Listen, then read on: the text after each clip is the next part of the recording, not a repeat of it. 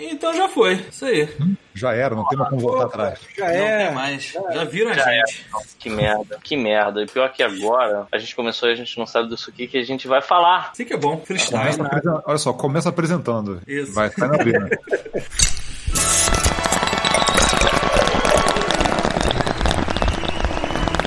Off Mode.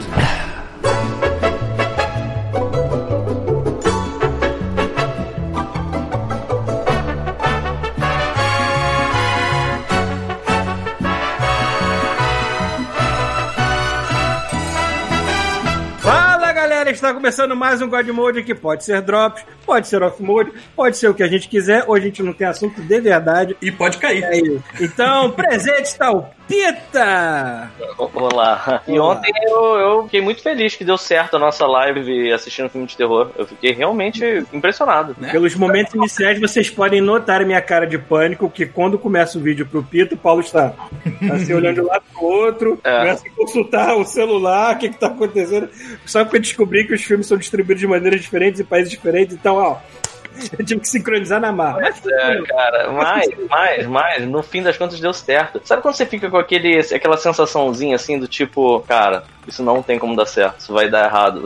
Eu tava desde o início pessimista. Eu tava desde pensando assim, não vai rolar. E aí rolou, cara. Teve Jaspion e teve Lobisomem Americano em Londres. E semana que vem vai ter Hellraiser.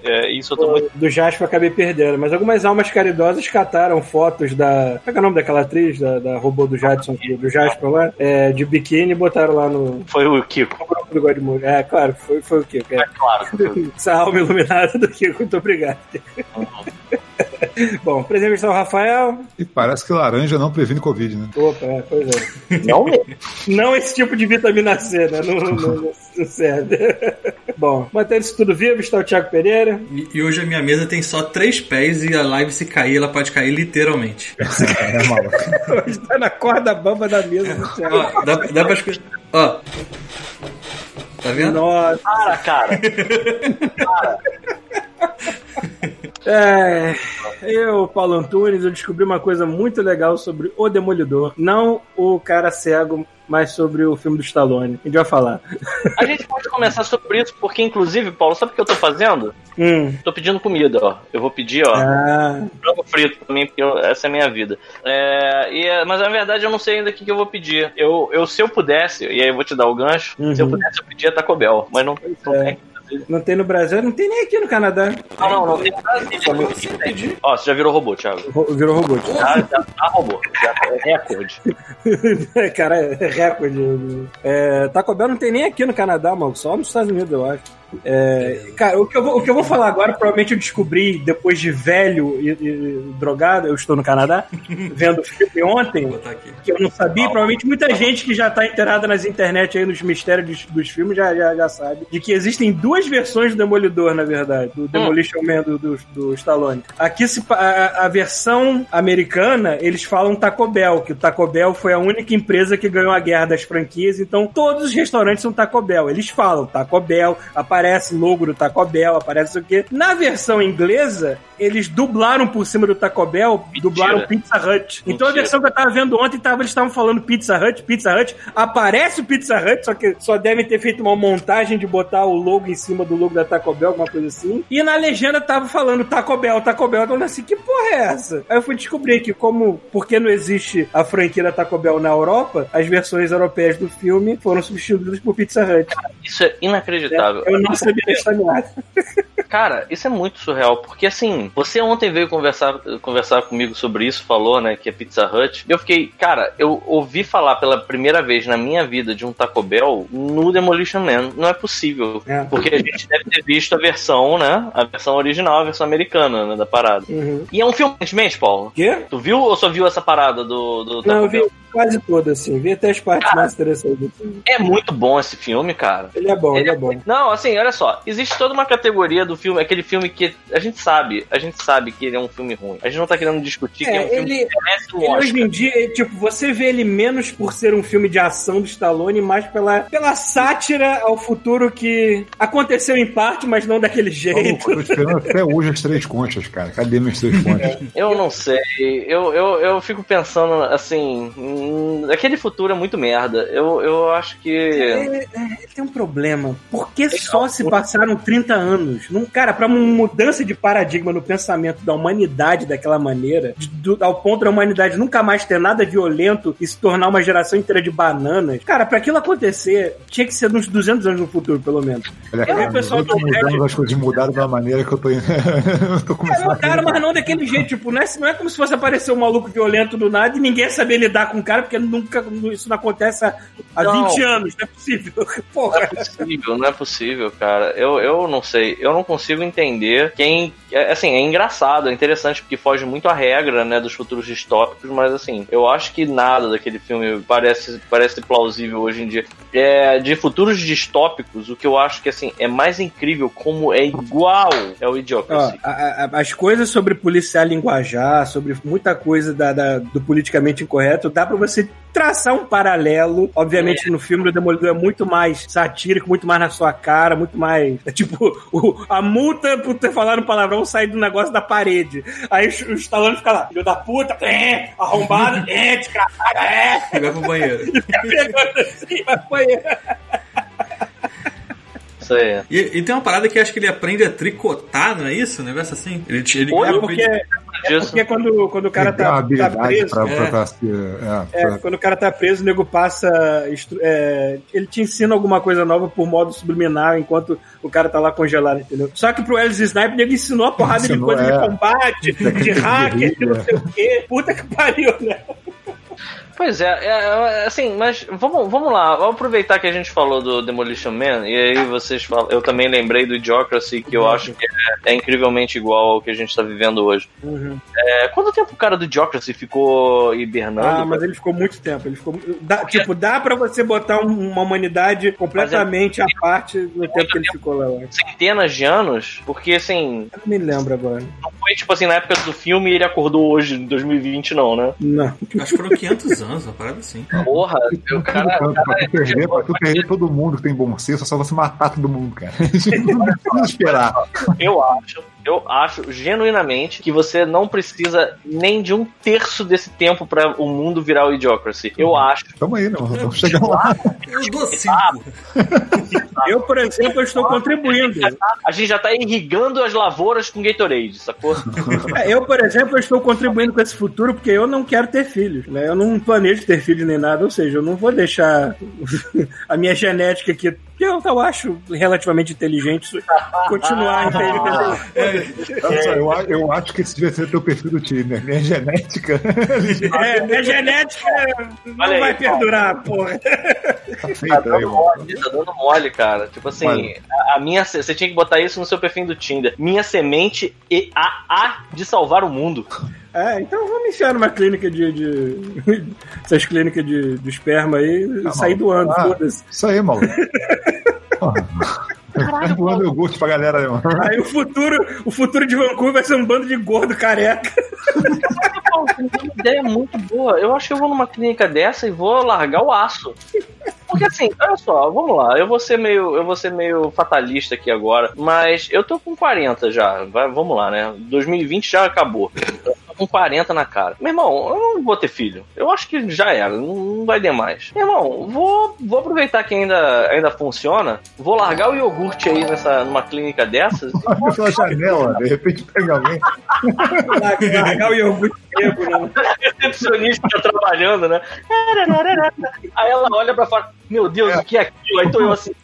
Faz o seguinte, Pita. Aluga um helicóptero e faz que nem aquele jogo lá do Atari que ele tava jogando. Qual é o nome daquela porra aqui de jogo? Melhor não saber.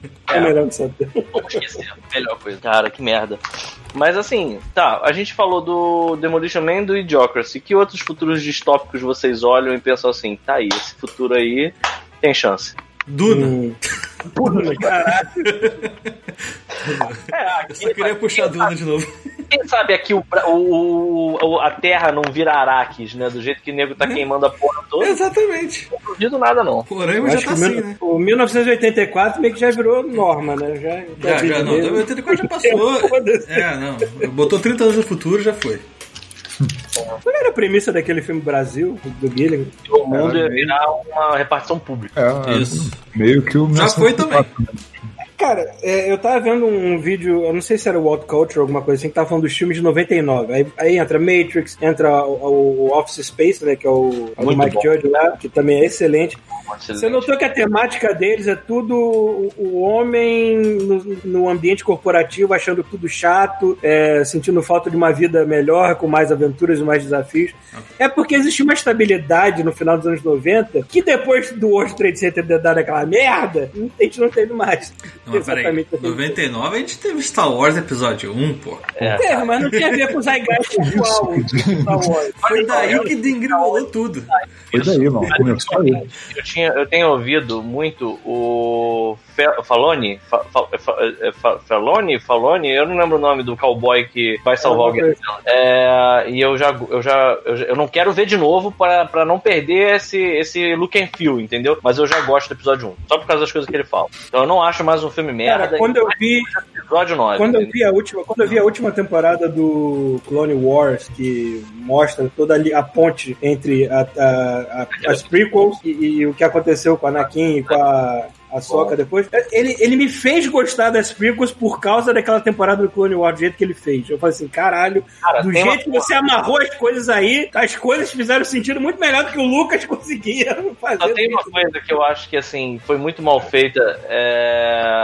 Eu gosto, mas eu acho que, assim, isso tinha que virar canon de algum jeito, melhor do que só na série. Por exemplo, se esse personagem aparecesse no Mandalorian, eu não ia achar ruim, não, que é o Darth Maul, cara. Eu acho o Darth Maul do Clone Wars muito bom. Cara, acho que eu não lembro qual é a empresa, fez uma porra de um diorama, que são vários Stormtroopers da última temporada do Clone Wars. Eles estão, os Stormtroopers não, os Clone Troopers, aqueles lá da marcação vermelha, né, na armadura, eles andando e carregando atrás dele uma esquife. Aí você olha na esquife, tem um furo, tipo meio Hannibal Lecter. Aí você olha lá dentro, quem tá preso lá dentro, amordaçado, é o Darth Maul, cara. Assim, isso é muito foda, cara. Assim, pensar nele como essa coisa, assim, ele é tão, tão perigoso que não dá pra carregar o cara só amarrado. Ele tem que estar preso dentro de uma caixa de chuva, sei lá. Pista enjaulada.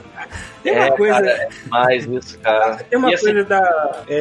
eu tenho uma coisa com as prequels e as sequências mais novas, né? Que eu consigo dizer exatamente o que eu não gosto nas prequels, mas que não é exatamente o que acontece nas novas, mas também tem coisas novas que eu não gosto, que não acontece nas prequels. E eu traço o mesmo paralelo com Godzilla de 2014 e a continuação dele. São dois diretores diferentes, certo? No Godzilla de 2014, a gente tem um diretor que entende muito de cinematografia, de fotografia. O cara compõe as cenas de uma maneira que eu acho perfeita. Acho aquele cara foda pra caralho, mas ele não é mega fã de Godzilla, ele não entende tudo no universo do Godzilla. No 2, quem dirigiu o filme foi um cara que é mega fã de Godzilla, botou tudo quanto é referência possível, só que eu não acho o cara...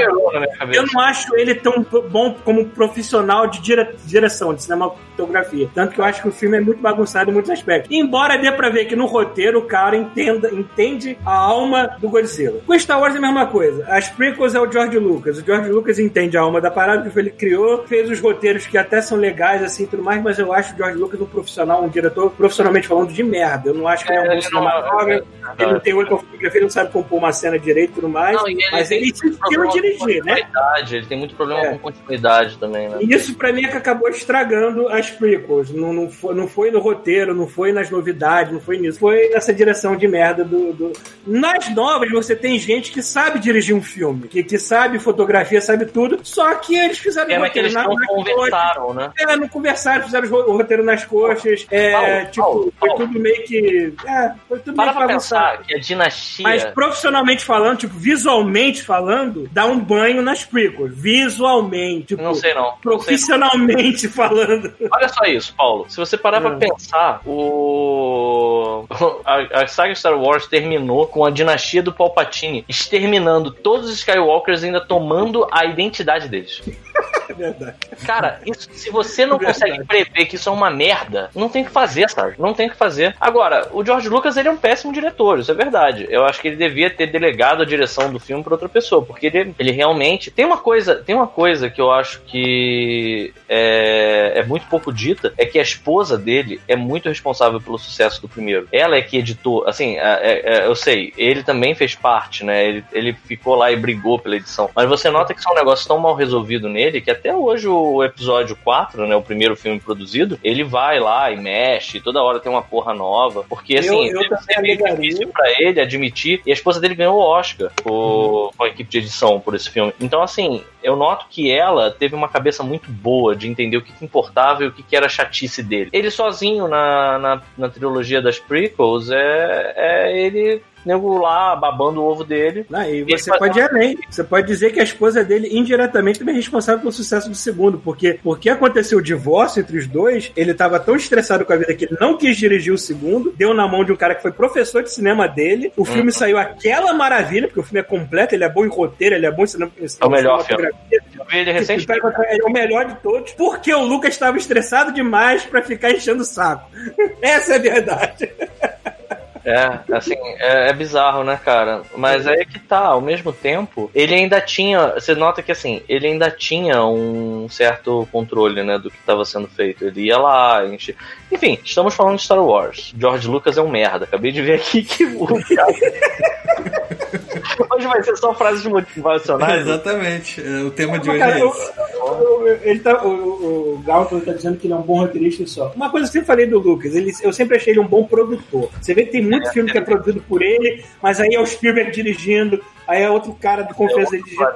E é bom pra caralho, maluco. Imagina Indiana Jones, se não fosse o Spielberg dirigindo Indiana Jones, eu não consigo imaginar que merda teria sido na mão do Lucas 100%. Não dá, cara. Pois é. Mas tem gente que tem olho e tem gente que tem talento pra outras coisas. Eu não acho que o Lucas... Como é que a gente chegou em Star Wars, pelo amor de Deus? Ah, cara, ele tá falando de 99, dos Night Guys.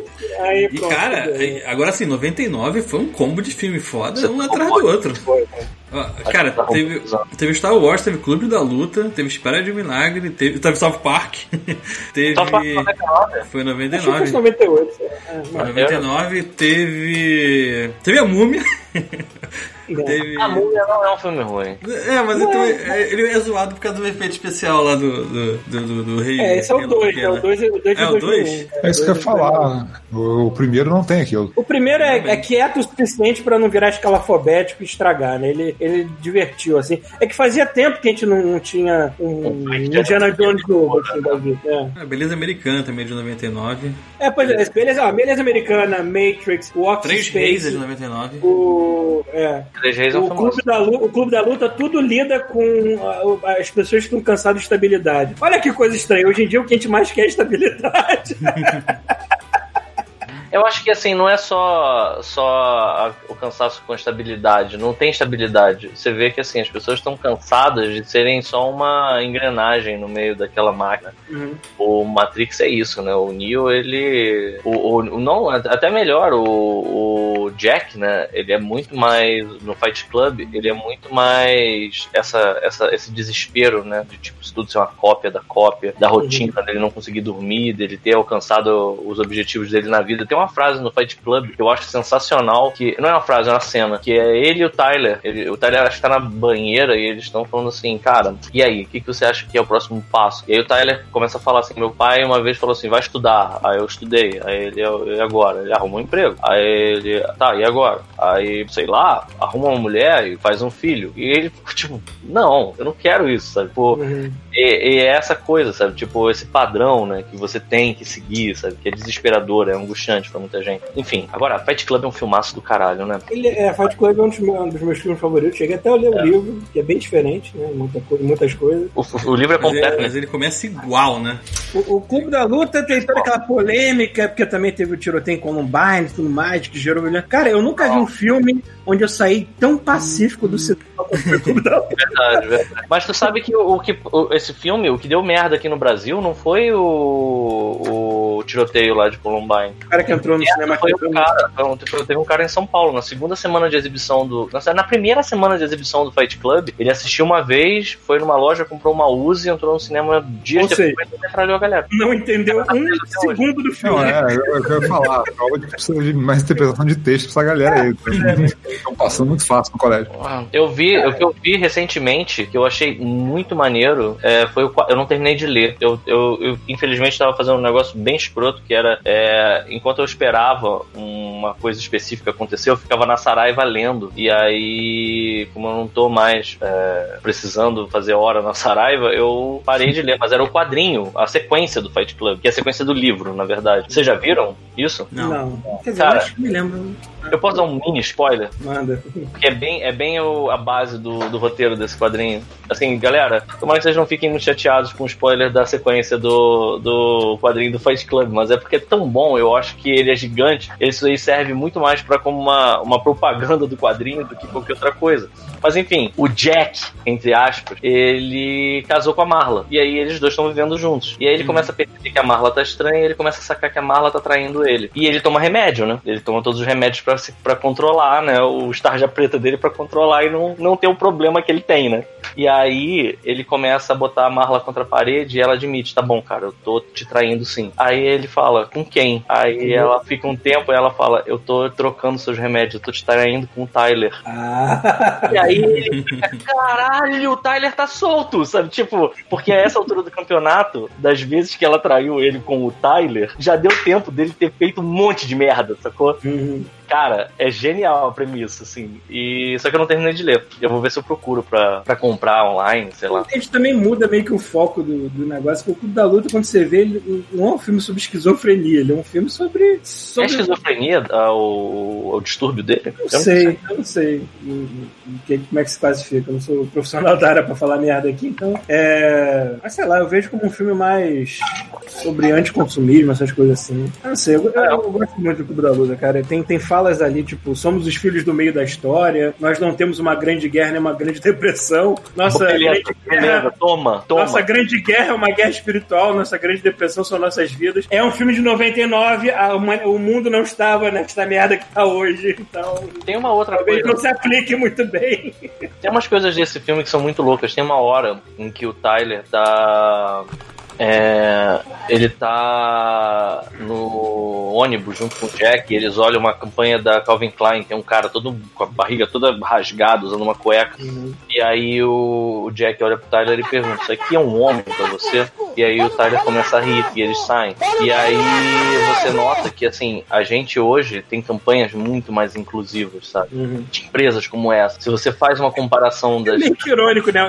É muito bom. O Fred tem apontado pra aquele negócio assim, isso aí que é homem pra você. Só que algumas cenas depois, ele saindo do quarto na mala pelado e o físico dele é exatamente aquilo. Então, assim, ok. Cara, tem uma cena... 0% de gordura no corpo, filha da puta. Tem uma cena que o Jack tá tentando malhar e aí ele vai, cara, esse filme é muito bom. E aí começa a cair reboco do teto na cabeça dele. E aí ele fica, não aguento mais, sabe? Uma gritaria, uma gemessão. Aí ele vai abrir o quarto, aí você vê a Marla caindo de costas atrás da cama. E nisso chega o Brad Pitt com óculos de proteção e duas luvas daquelas amarelas, sacou? de sei lá, mexer com ácido. É só falta ele tá com a furadeira na mão, alguma coisa assim. Fala aí, cara, tu quer brincar aqui também? Aí ele, não, tá tudo bem. Aí ele vai. É muito foda, cara. Foda. Esse filme, se ele tivesse saído hoje, a quantidade de meme que ele ia gerar... Isso que ele gerou, né? Mas imagina, hoje, no zeitgeist moderno. Assim. Minha mãe, chegou pro rango, galera. Vou ter que parar aqui, continuem, que eu já volto. Beleza. Então, Yuri se inscreveu com o Prime e foi o primeiro cara a botar pra funcionar o macaco, porque agora o link funcionou perfeitamente. Você se inscreve e solta o macaco. Ah, que bacana. Finalmente. Macaco do caos. Evoluindo. O Gautler falou pra gente assistir o Mr. Robot, que tem a ver com o Fight Club. Eu não vi tudo. A temporada é maneira. Não continuei vendo, não, mas a minha temporada é bem legal. Eu tô com uma dificuldade imensa de seguir séries, até séries que são consideradas boas por todo mundo. Eu, por exemplo, não parei ainda pra ver a segunda temporada do The Boys. Eu tô tomando spoiler porque não tem como não.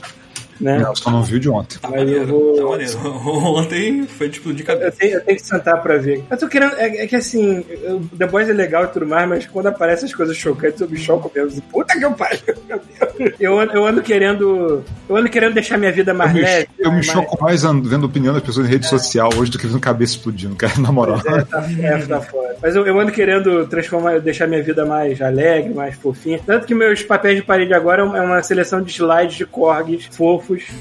Né? Tem um corg feliz andando no trilho do trem, assim, com o olhinho fechado. Aí tem um filhotinho de corg brincando com uma bolinha de sabão. Eu fiz um slideshow dessas porra e botei com o papel de parede do meu PC. Pra tu ver como é que eu tô hoje em dia, cara.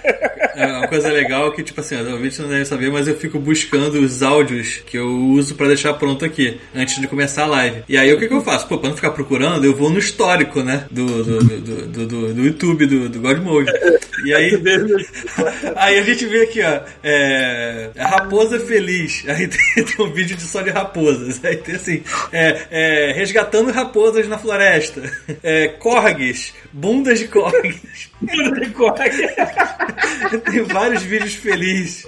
Aniversário do meu corgi aqui, o próximo. Aí tem um cara que fez um canal inteiro em torno do corgi dele. Assim, mas... Exatamente. Vários vídeos felizes do Paulo. De vez em quando eu esqueço que eu tô com o login no Godmode e fico vendo besteira, né? Essa semana saiu foi o South Park, né? Eu não vi. Eu vi até o final da última temporada. Cara, o último final da temporada tem Jesus cheirando cocaína. Por que não, né? Por que não? Né? É como o pessoal do What Culture, eles falam que o pessoal do South Park, eles têm um hall pass, né? Eles têm aquele passe do... Eles podem. Eles têm bons advogados, é diferente, cara. É. Mas tu vê que as últimas temporadas foram eles se retratando com muitas coisas que eles mesmos já viram que a sociedade mudou um pouco, né? Maluco, eles não passaram nem longe de perceber que o Trump ia ganhar essa porra, que ninguém adivinhar que esse desastre acontecesse. Eles foram os primeiros a falar assim, cara, o mundo anda mais estranho do que os roteiros que a gente consegue criar, então tá foda. Tá foda de verdade. Mas assim, eles fizeram um episódio de 45 minutos ao invés de fazer a temporada desse ano, né? Uhum. Mataram, só que cara, a parada é muito assim, tu vê que eles fazem realmente muito em cima da hora, porque a parada tá muito atualizada, sacou? É, pois é. Isso tá muito foda. Atualizada, cara. Tipo... Deve ter ficado mais difícil justamente por causa da pandemia, né? Não deve ter todo mundo no estúdio fazendo as coisas em 6G que eles faziam. Deve ser por isso que eles fizeram um especial de 1 hora, que é pra... sintetizar. 45 minutos. Os caras basicamente fizeram o seguinte, a ideia é que o cara tá fazendo uma... Ele tá continua produzindo maconha, né? Só que ele agora resolveu produzir o Pandemic Special. Ele é uma marca, cara. Aí a mulher, peraí, porra, tu vai fazer um especial de pandemia? Tu quer vender um especial de pandemia? Que doente você tem que ser pra vender um especial de pandemia? Agora tu fica, ok? Uhum. Cara, é muito bom, cara. Aparece lá a origem da pandemia, cara. Demais, cara. Envolve até o Mickey, cara. Lógico que envolve o Mickey. Ah, muito bom. South Park não é da Disney, não, né? Hoje em dia eu me pergunto porque Simpson é da Disney, Family Guy é da Disney. Caralho, é verdade. Aliás, o Family Guy toda hora também na nova temporada eles brincam com essas coisas, de fazer uma coisa chocante e virar pra Disney e falar assim, e aí, vai? É, cara. A Pita foi buscar a comida na puta que pariu. Falar em desenhos modernos, que é um desenho de adulto, mas é diferente de todos que tem por aí, é aquele do pessoal do Regular Show, né? É o nome? É, eu vi sobre essa porra, achei maneiro, mas eu não cheguei a assistir. Tem alguns desenhos... Eu vi a parada toda, mas eu esqueci do nome dos caras agora. Mas tá passando aonde isso? Close Enough, né? Close Enough. Tá na Netflix agora. Tá na Netflix aqui, né? Não sei se tá aí. É, eu não sei, vou ver se tá aqui, acho que não deve estar não. Aqui tá dizendo você que chegou a ver é HBO Max. Você chegou a ver o Close Enough? Porra, aí HBO. Cara, eu não gostei. Eu vi 2 episódios e não gostei muito. Porra! Sabe por quê? O gosto do Pita mudou muito, né, cara? Eu não, olha só, eu vou falar. Não é que não seja engraçado. Não é que não seja engraçado. Mas é que eu achei que é a mesma coisa. É a mesma coisa. É o Regular Show igual, sabe? Os mesmos trejeitos, os mesmos personagens. É que eu achei. É porque eu comparei. Eu tava falando aqui, eu comparei com desenho de adulto, tipo Family Guy, Simpsons, South Park. Nisso ele é diferente. É porque eu não assisti o Regular Show pra fazer essa comparação, entendeu? Mas, cara, aquele início de episódio em que eles vão fazer as tarefas de casa, porque a filha saiu pra dormir na casa da amiguinha e toca aquela música Get Down for What?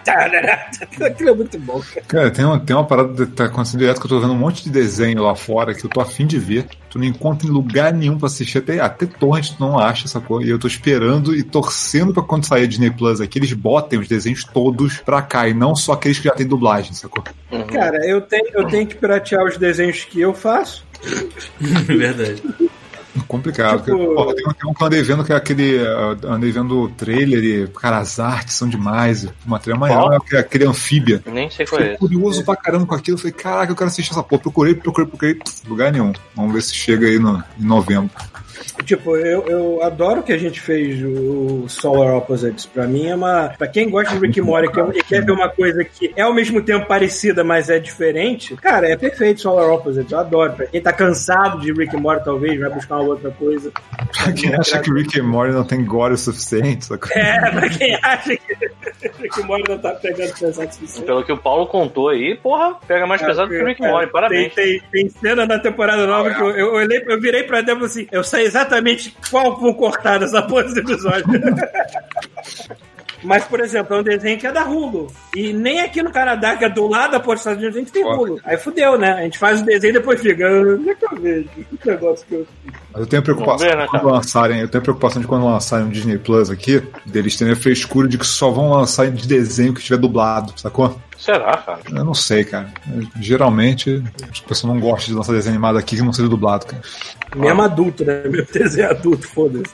Eu fico com muita raiva. Talvez, mas ainda assim eu acho difícil, cara. Porque é tanto costume já de se lançar só quando tiver dublagem, sacou? Uhum. Nunca eu fico preguiça. Logo, foda-se, sacou? Nunca eu fico preguiça de. Eu tenho preguiça de catar torrent, porque é muita coisa que eu não vi ainda e quero ver. São as temporadas do Gumball. Eu queria ver todas. Eu queria ter acesso a todas. Vou acabar comprando, né? Ué, mas isso não tem no Netflix aí, não? Não. Não, aqui tem. Tem. É. Eu não sei se tem todo, mas tem aqui. Adoro o Gumball, um dos meus desenhos favoritos. E eu não vi tudo, preciso tirar atraso. O Yuri tá falando aqui que tá imaginando a campainha do Pita como aquele toquezinho debaixo dos filmes dos anos 70. Por quê? Não. Enfim.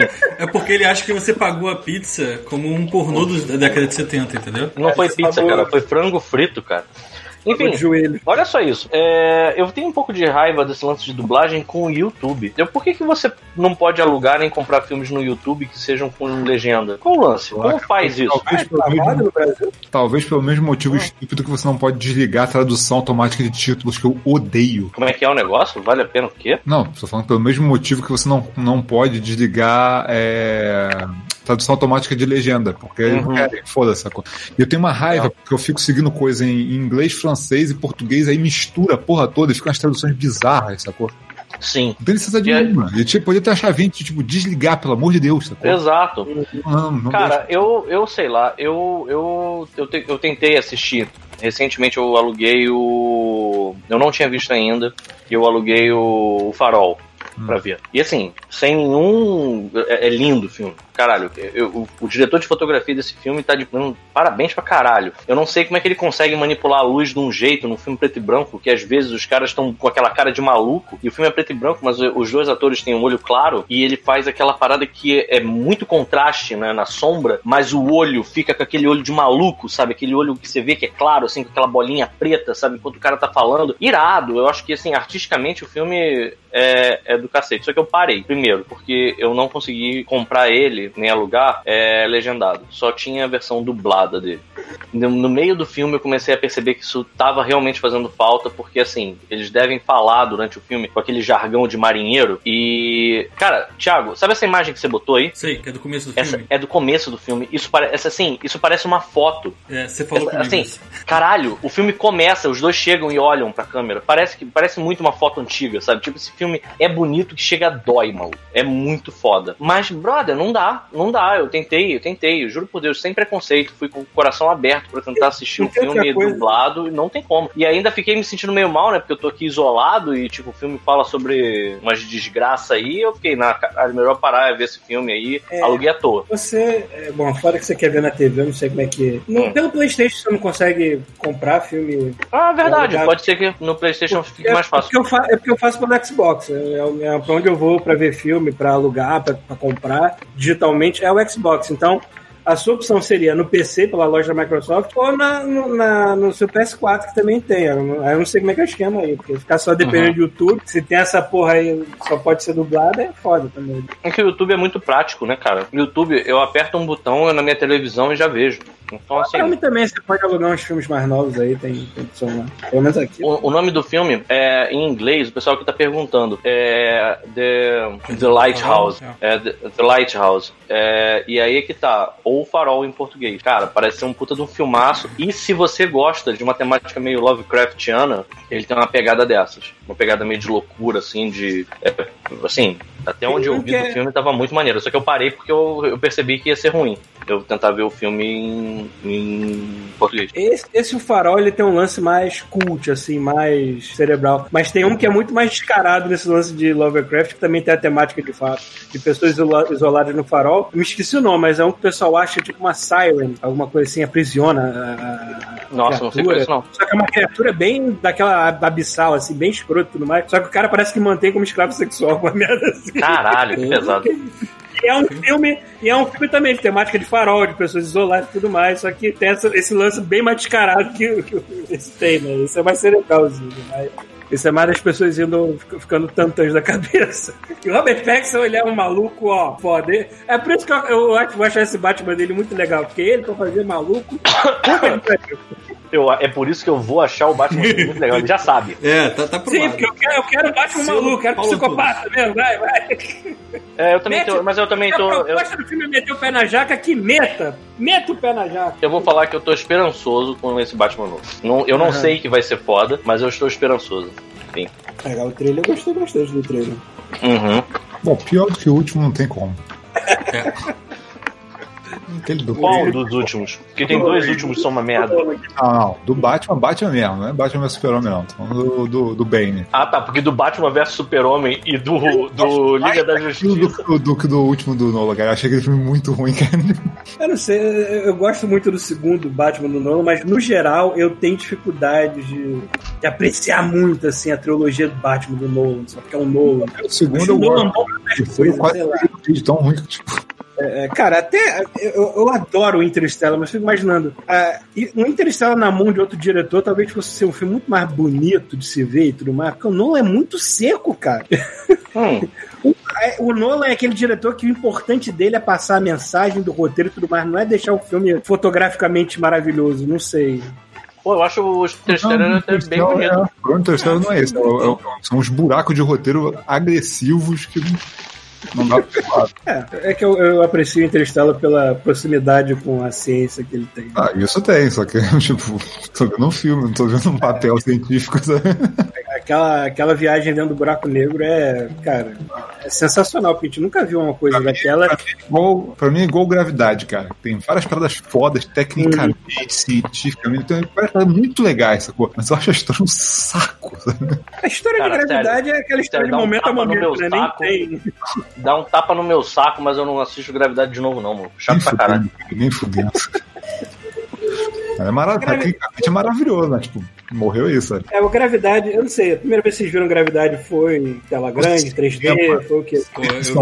Eu tava em São Paulo matando tempo pra Petrópolis e eu perdi meu tempo nessa merda. Eu acho que esse filme, ele é quase que um passeio de montanha-russa em que acabou, não tem mais graça nem nada, nem mais. Sabe o que é mais que você viver um momento assim em 3D, sei lá.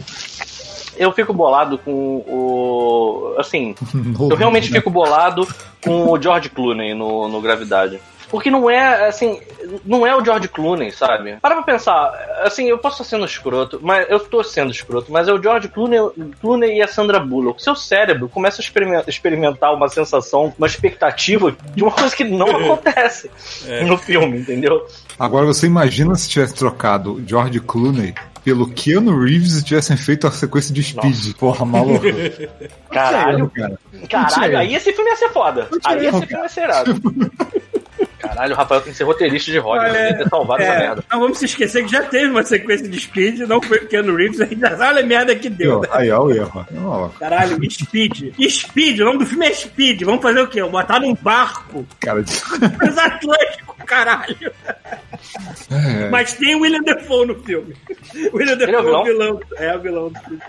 A gente tem que fazer um episódio só sobre o Willem Dafoe. Tem. Aliás, eu passei o filme do Farol inteiro esperando a hora que o William Dafoe ensinar o Robert Pattinson a virar o Aquaman, cara. Eu já falei isso. Porra. O William Dafoe tem que falar de um papel fantástico dele. Não, começou. Aquela merda lá com a... Caralho, cara. É legal, que assim, é legal que assim, o Aquaman é aquele lance, naquela montanha russa, tipo, caralho, que foda! Que merda! Que merda! O Willem Dafoe, toda vez que aparece, é tipo, que merda!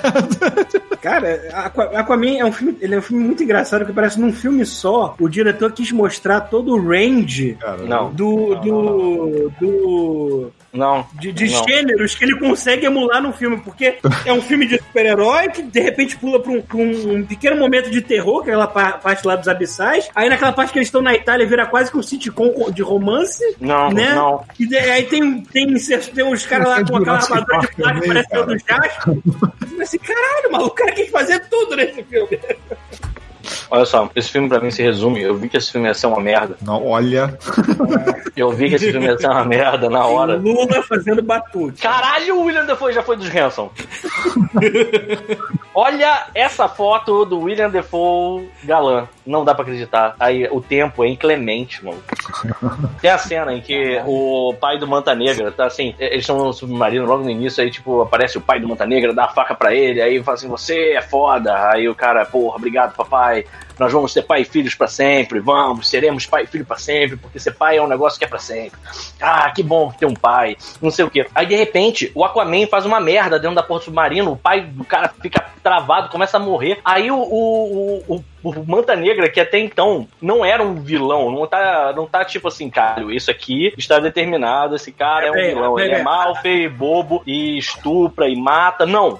Ele só chega pro Aquaman e fala, maluco, meu pai, pelo amor de Deus, Búzios, minha arte, salva esse cara. Peraí. O Aquaman fala assim, ó, foda-se, e vai embora. Eu sei que ele falou foda-se, mas calma, se você parar pra ver, o cara só se fudeu porque ele atirou no Aquaman e o negócio rebateu no cara e ele se fudeu. Não, o Aquaman só tava indo embora e falou, foda-se.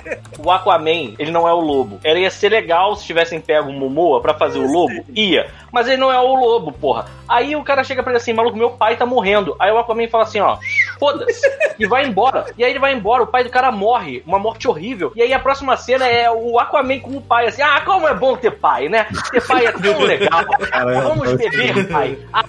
É tão legal ter um pai. Que bom que meu pai não morreu afogado hoje. Tipo, cara, que porra é essa que eu tô vendo? Eu legitimamente adoro esse filme, cara. Eu legitimamente gosto. Caralho, na moral, cara, eu comprei essa merda. Do filme da Toy DC, cara, esse é o único que eu saí do cinema e falei, cara, eu poderia entrar agora e assistir isso de novo, que é bom demais. Esse filme tem mais motivos errados. Ele tem mais gêneros misturados numa coisa só do que o lobisomem americano e o outro. Ah, caraca, mano. Esse era um que a gente tinha que assistir junto. Podemos fazer, se estiver lá no Amazon Prime, só que eu acho que enfim, agora. Não, acho que não, né? Não vai ter. Não vai ter. Quem é que tá com jeito dessa porcaria? Nem sei. É. Ninguém quis comprar. Um filme da DC que eu acho genuinamente bom, com alguns defeitinhos aqui e ali, mas no geral ele é muito bom, é o Shazam. Shazam é do caralho.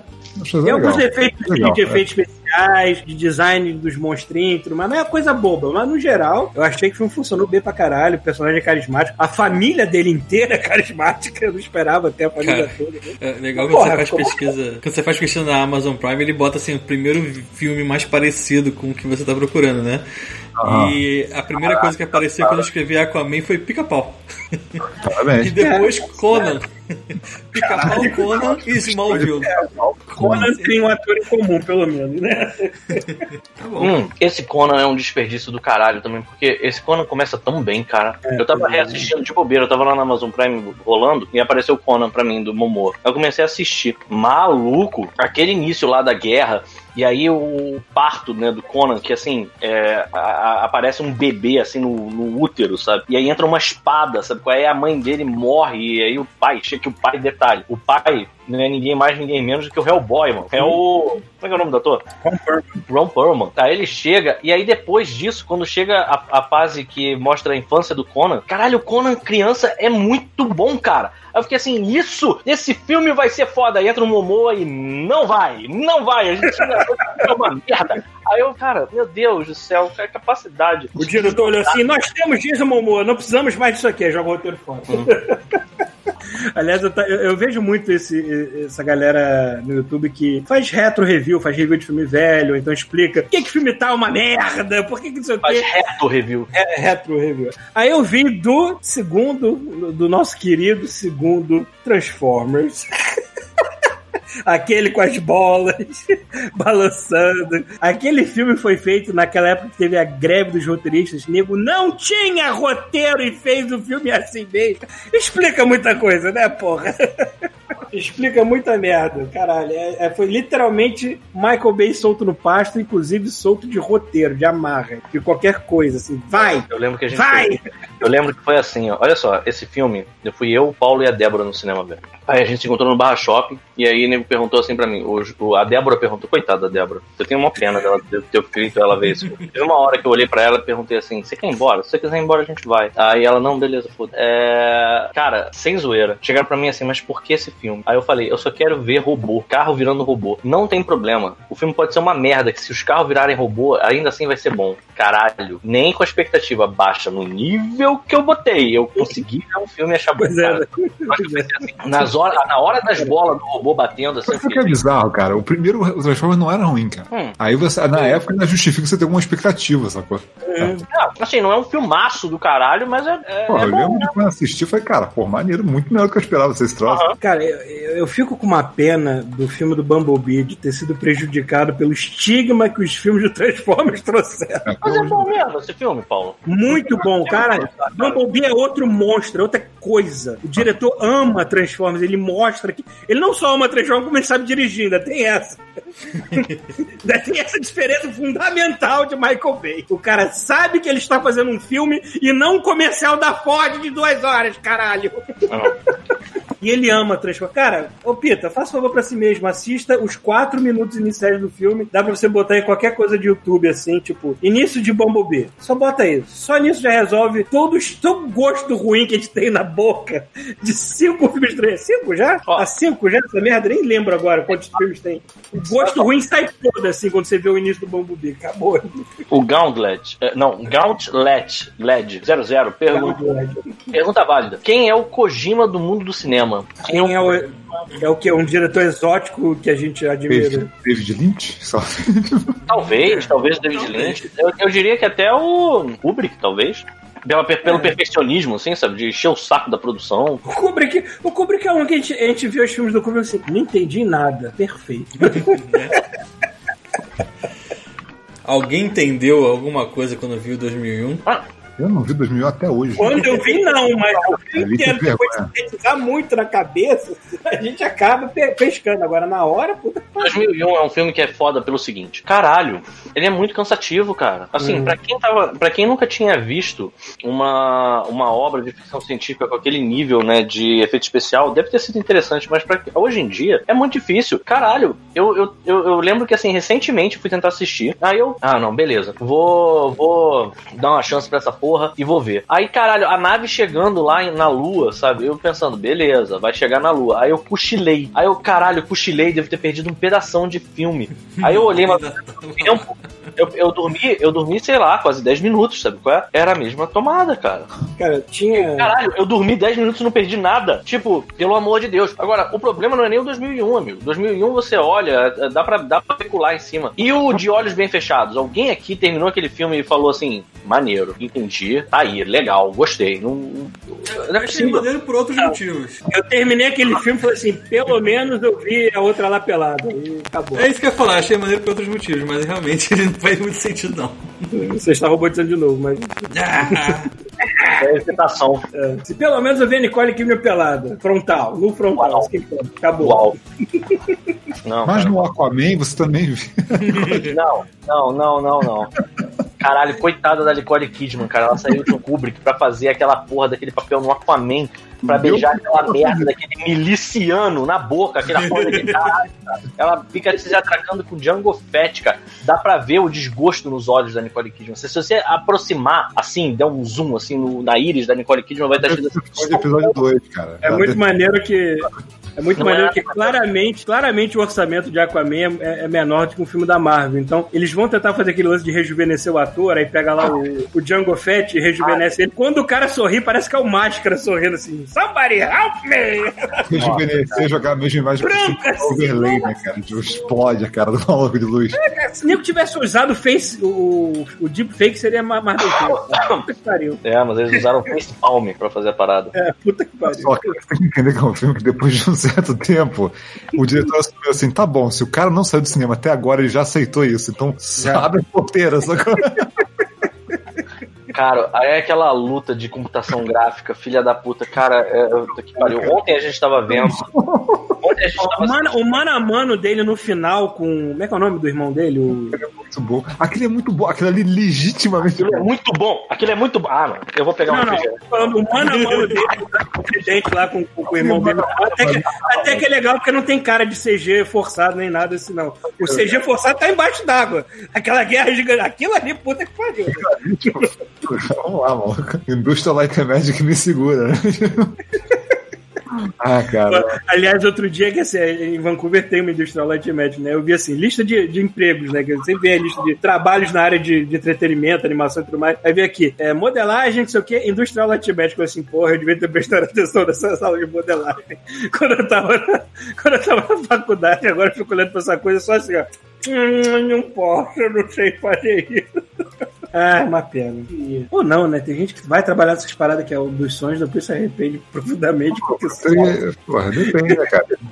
Tu acha que, cara, eu fico imaginando o caos, nega arrancando os pentelhos do rabo num período de crunch, quando tem que sair, sei lá, um filme da Marvel que tá numa Industrial Light and Magic, cara. Vamos convir, todo mundo que já passou um pouco por isso, cara. O período de crunch em qualquer situação é uma merda, maluco. Assim, é. Virar à noite, ficar 20 horas trabalhando, tipo, porra, isso aí é merda em qualquer profissão, cara, não é só 3D, né? Crunch é o mal que assola a indústria, principalmente de games, né?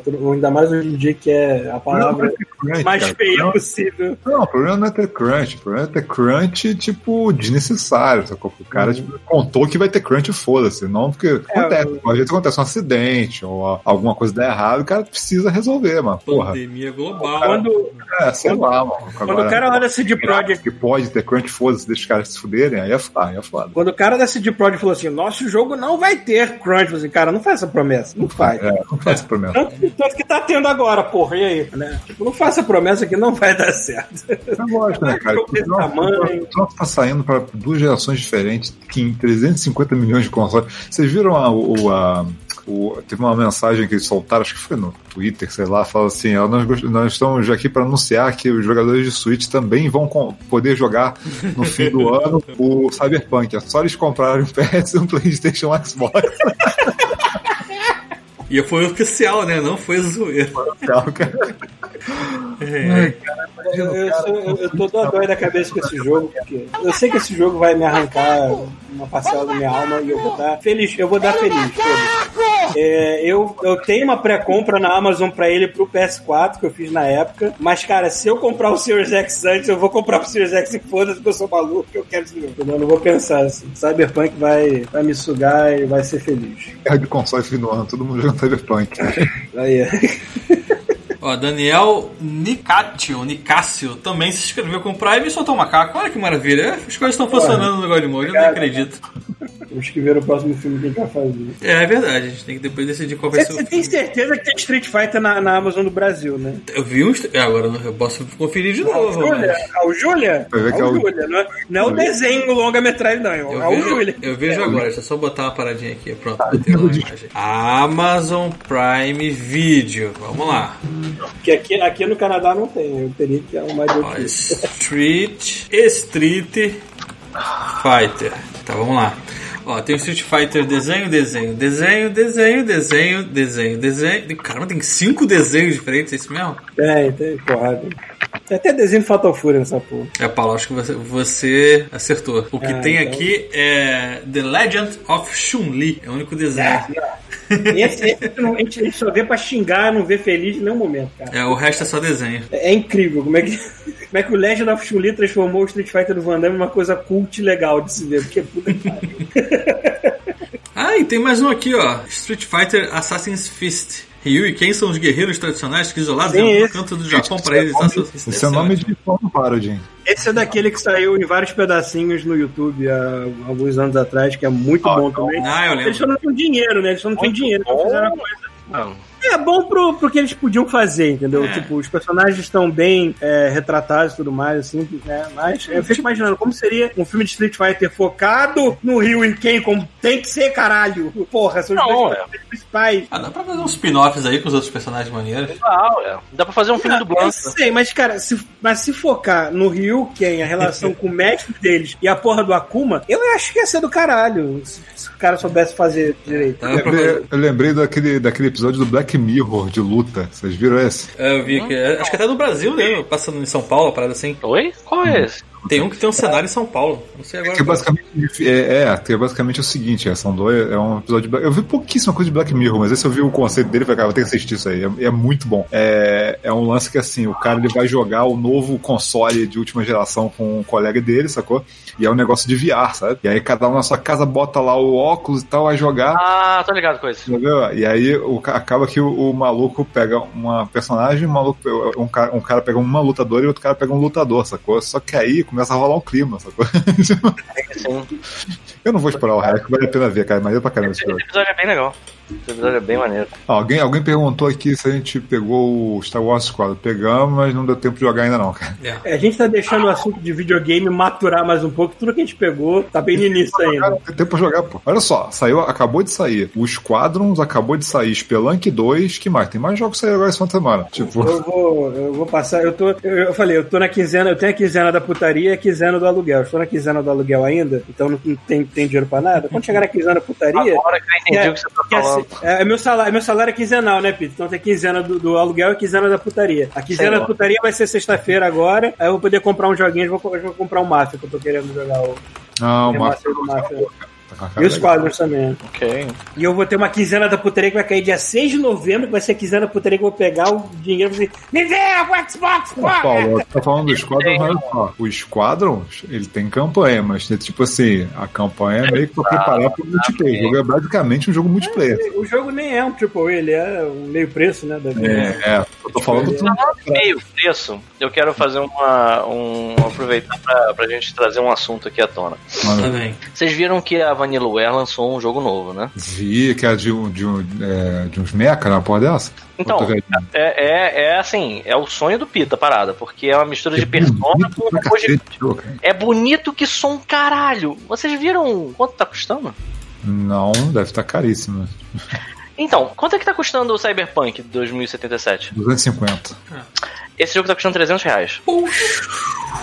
Aí eu queria entender assim, eu vou botar mas aqui... Mas R$300 aonde? Na PSN? Na PSN, mas eu acho que ele só tem na PSN, cara. Ele tem pra computador. Então, isso é uma péssima notícia pra todos os jogos, porque quer dizer que alguém já tá começando a converter mais fiel ao dólar atualizado. Pode ser. Eu não sei se esse jogo, o nome do jogo é 13 Sentinels Aegis, alguma coisa. Deixa eu procurar aqui o nome certinho. Aegis Rim. Esse mesmo. Esse é exclusivo do PS4. É exclusivo do PS4, até onde eu sei, ele tá custando R$300 na conversão na PSN Brasil. Putz. E aí é que tá. Assim, eu tô pensando aqui no seguinte. Eu não tô gastando muito dinheiro com nada ultimamente, eu tô trancado dentro de casa. E é uma empresa que eu gosto. Assim, eu realmente gosto. Absolutamente bem disso aí, cara. Todo mundo tá elogiando. Exato, aí que tá o problema. Ainda assim, me dá um desgosto dele custar R$300 num universo em que o Cyberpunk 2077, que assim, é óbvio que tem uma produção muito mais rica e tudo mais, assim, até que ponto é justo, assim, alguns preços. Essa é uma coisa que é meio difícil. Eu não tô querendo discutir se o jogo é bom ou ruim. Eu achei o jogo lindo de morrer e eu realmente acho que não tem como não gostar desse jogo. Você sabe quanto é que tá? Ele é AAA normal, lançamento? Você sabe se o preço dele tá normal nos Estados Unidos?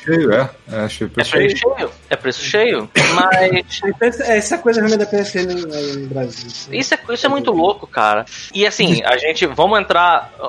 olha só. Vamos entrar num acordo que esse jogo não vai baixar de preço tão cedo. Que é de nicho, né, cara? Não vai vender localmente, o pessoal vai baixar de preço. O que eles... Assim, essa estratégia ela é uma uma maluquice do caralho, ou...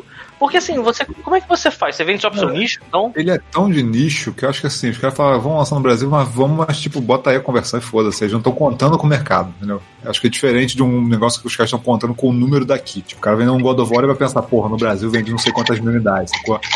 Aí, isso aí não, aí vai vender mesmo. Eu até entendo que assim, você vender por demanda, você pode pegar, obviamente, o preço do Cyberpunk 2077 e diminuir bem ele por conta da quantidade de gente que é certa que vai... Cara, convenhamos.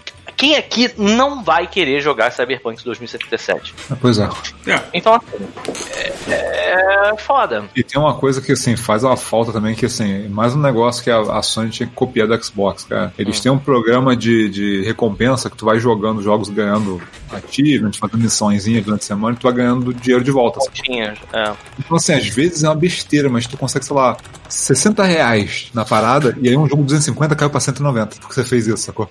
Aí tu fica, porra, já tá entrando numa faixa que dá pra você, sabe? Então, assim, seria um negócio que ia aliviar um pouco, sabe? Em vez de o cara pagar 300 pau num jogo, o cara fala, porra, meteu aqui R$90 de desconto do cupom, porra, já tá entrando numa faixa que eu consigo pagar, sacou? Exato, exato. 250 pra mim já é caro pra caralho, exato, sacou? Se eu for pra pensar por aí, já é... 200, você fala, cara, 200 tá ali, sacou? Eu consegui os Squadrons com R$40 de desconto na Epic. Eu paguei R$90, cara. Paguei R$90. Qual é o preço dos Squadrons na... Ele cheio é R$189. Eu paguei R$189? Os consoles é 200, eu acho. É, eu paguei R$149. R$189. Eu tô confundido, né? Eu comprei o Jedi Fallen Order porque ele tava na promoção, se eu não me engano, tava esse valor. E se eu tivesse me ligado que o Squadron já tava pra sair, eu não teria comprado ele, eu teria comprado o Squadron. Enfim, paciência. Pita entrou no rente dele de Jedi Fallen Order? Não, só que eu comprei o Jedi Fallen Order sem me dar conta de que o Squadron estava pra sair. Talvez, porque assim, eu comprei porque ele tava numa promoção. Talvez eu tivesse comprado, se eu tivesse botado na ponta do lápis, teria comprado os Squadrons ao invés. Mas fazer o que, né?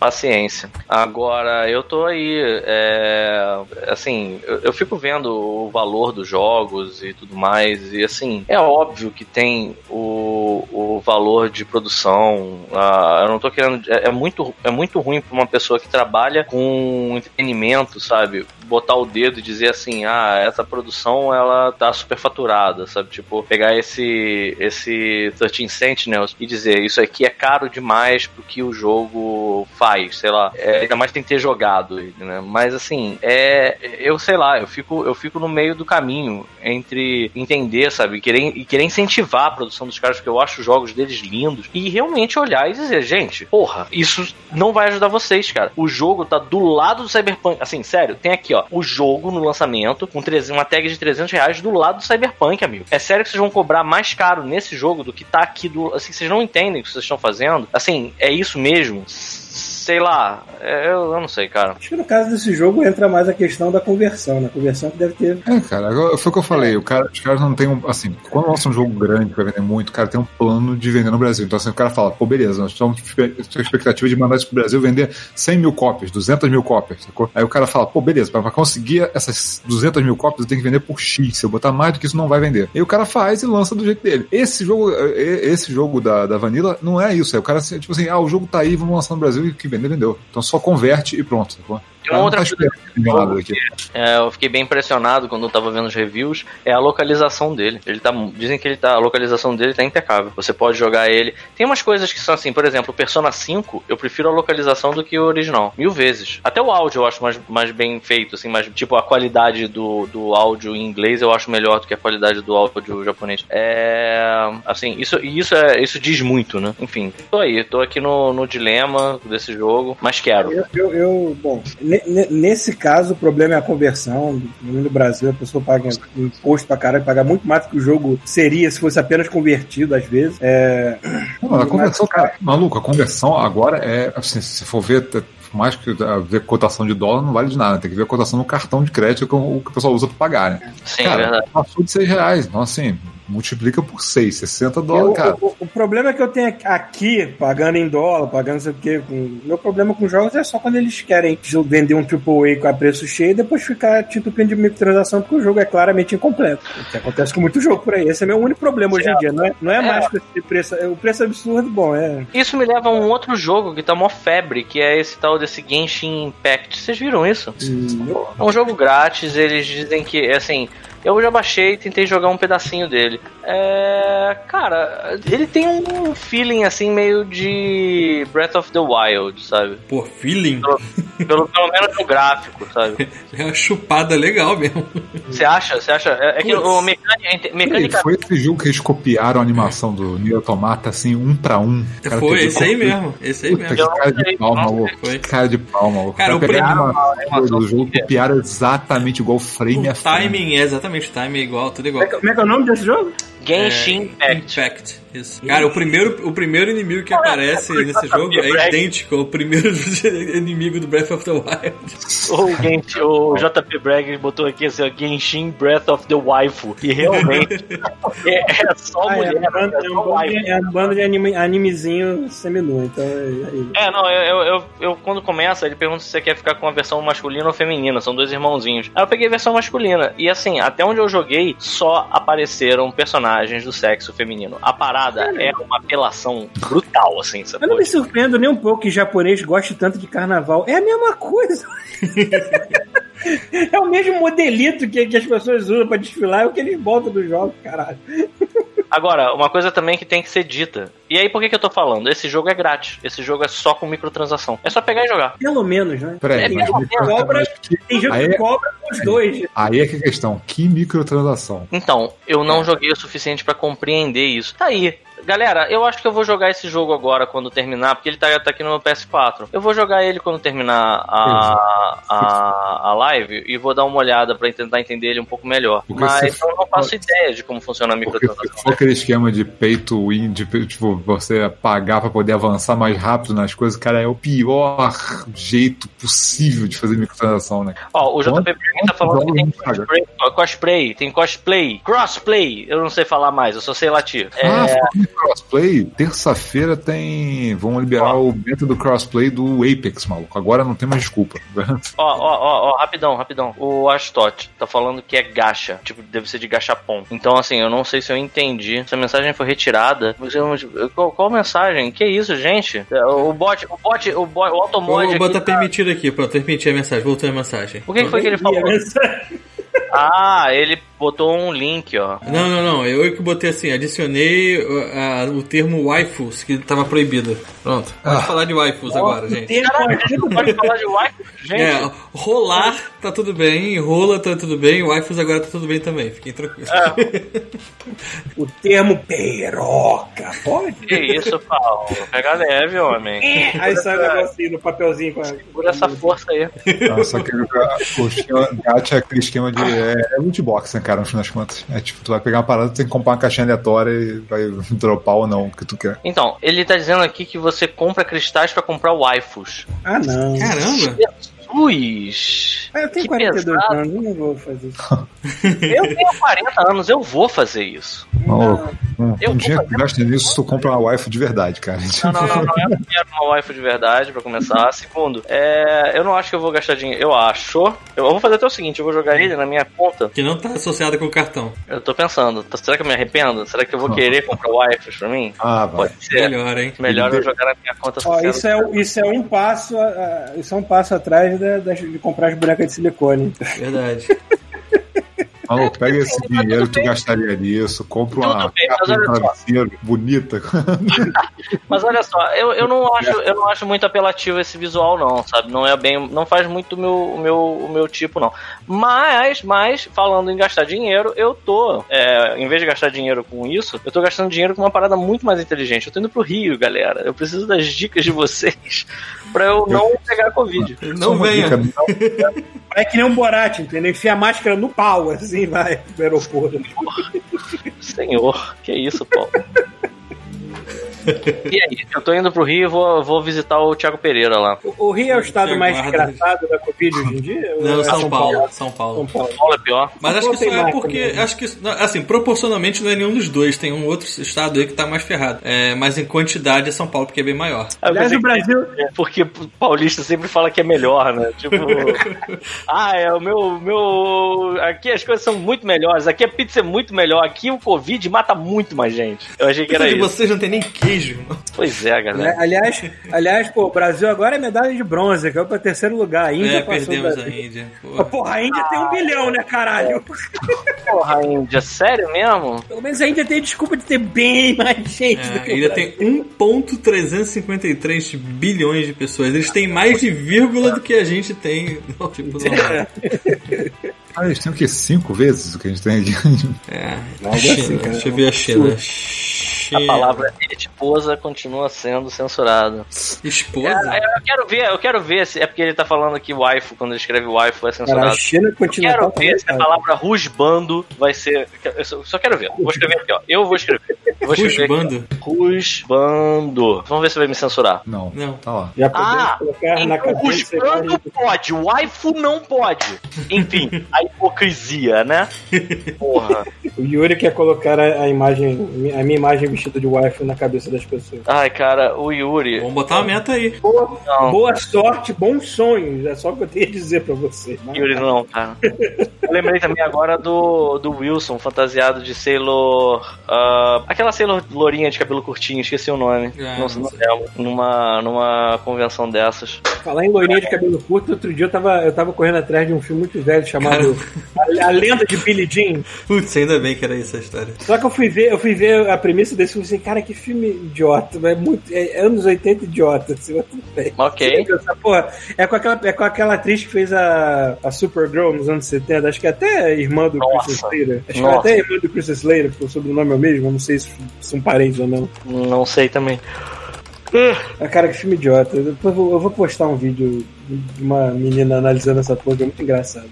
E não tem nada a ver com a música do Michael Jackson. Eu ia perguntar. Eu assisti na época, achando que... Não tem nada. Tanto, a trilha sonora do filme toca até Rebel Yell lá do... Eu já ia falar do Supla, mandar do Supla, do Pilhar. Do Papito. Caralho, vocês viram aquele vídeo do Supla cantando... me esqueci a música agora. Cara, a resposta pra toda a gente perguntar o Supla cantando é não, cara. Exatamente, cara. Nossa senhora. Ele parece que é de propósito, cara. Não imagino que alguém cante mal assim sem querer. Não é possível, maluco. Não é possível que alguém dobre a língua daquela maneira pra falar coisas simples, sei lá. Eu adoro uma história do João Gordo, de quando eles eram bem novos, diz que o Supla era riquinho e aí ele tinha umas paradas maneiras de punk, assim, sabe, com os negócios importados, diferenciados. Uhum. E aí alguém falou assim, bora juntar nesse riquinho de merda aí e roubar as coisas dele. E aí o Supla, ele faz boxe desde criança, sacou? Uhum. E diz que o Supla meteu uma porrada em todo mundo. E o João Gordo ficou de longe. Aí o João Gordo trocou de lado, foi pro lado do Supla, deu porrada nos amigos também. Esse otário. Aí saiu os dois, sacou? Caramba. Ai, caralho. Supla já foi galã de filme dos Trapalhões. Ou pelo menos o filme só do Tipo, sei lá. Nunca foi galã. Tá bom que galã. Não, cara, eles botaram até o Gugu pra ser galã, porra. Nossa senhora, que meu Deus, não. Porque os anos 80 era desgraça, mano. É desgraça que a gente demorou tanto tempo pra se livrar deles e tem gente que quer voltar. Uhum. É isso aí. Mas aí vocês não me ajudaram em nada. Tô indo pro Rio. Tô indo pro Rio. Vocês não me deram nenhuma dica. Só Deus pra te ajudar agora. Encosta o cu na parede, é só o que eu tenho pra falar. Traz protetor solar. Pois é, como é que tá o calor aí? Cara, hoje tá 23 graus, hoje tá tranquilo, mas acho que quarta-feira fez 42. Nossa, mentira. Aqui na Serra tava insuportável. Aqui em Brasília tava bizarro também, né? Parecia que, assim, que aqui é seco que só um caralho. Então, aí você tira, né? Que assim, você não sua, você só morre. Descama, tá se desfazendo. Exatamente. Vai 14 graus. 14 graus. Ah, que filho da puta. Cara, sério, aconteceu algum problema e teve uma previsão do tempo de algum canal de TV que deu ruim, que tava mostrando a estimativa de temperatura do Rio de Janeiro entre mínima de 20 e poucos graus e a máxima de 385 graus. E a galera ficou, fudeu, fudeu. Ai, que merda. Não dá não. Ó, o Júnior disse que assim, o que eu tenho que levar? Colete à prova de balas. Também. Também. Máscara, colete à prova de balas. Se eu conseguisse uma armadura daquelas, sei trocado, lá. Trocado pra subornar PM, esse tipo de coisa. Olha aí o Paulo. O Paulo, hein? Vou botar aqui, Paulo Chá do Canadá. Que mundo chato que a gente tá vivendo. Era sem loucura. Pô, mano, porra. E aí, galera, o que vai ser agora? A gente ficou zoando, né? Tipo, hoje, pra quem não sabe, a gente, na hora que a gente tava pensando em começar, a gente, o Paulo falou assim, bora convidar alguém? Aí eu mandei assim, pô, bora convidar o Chuvisco? E aí ele não veio. Ele não aceitou o convite. Pois é.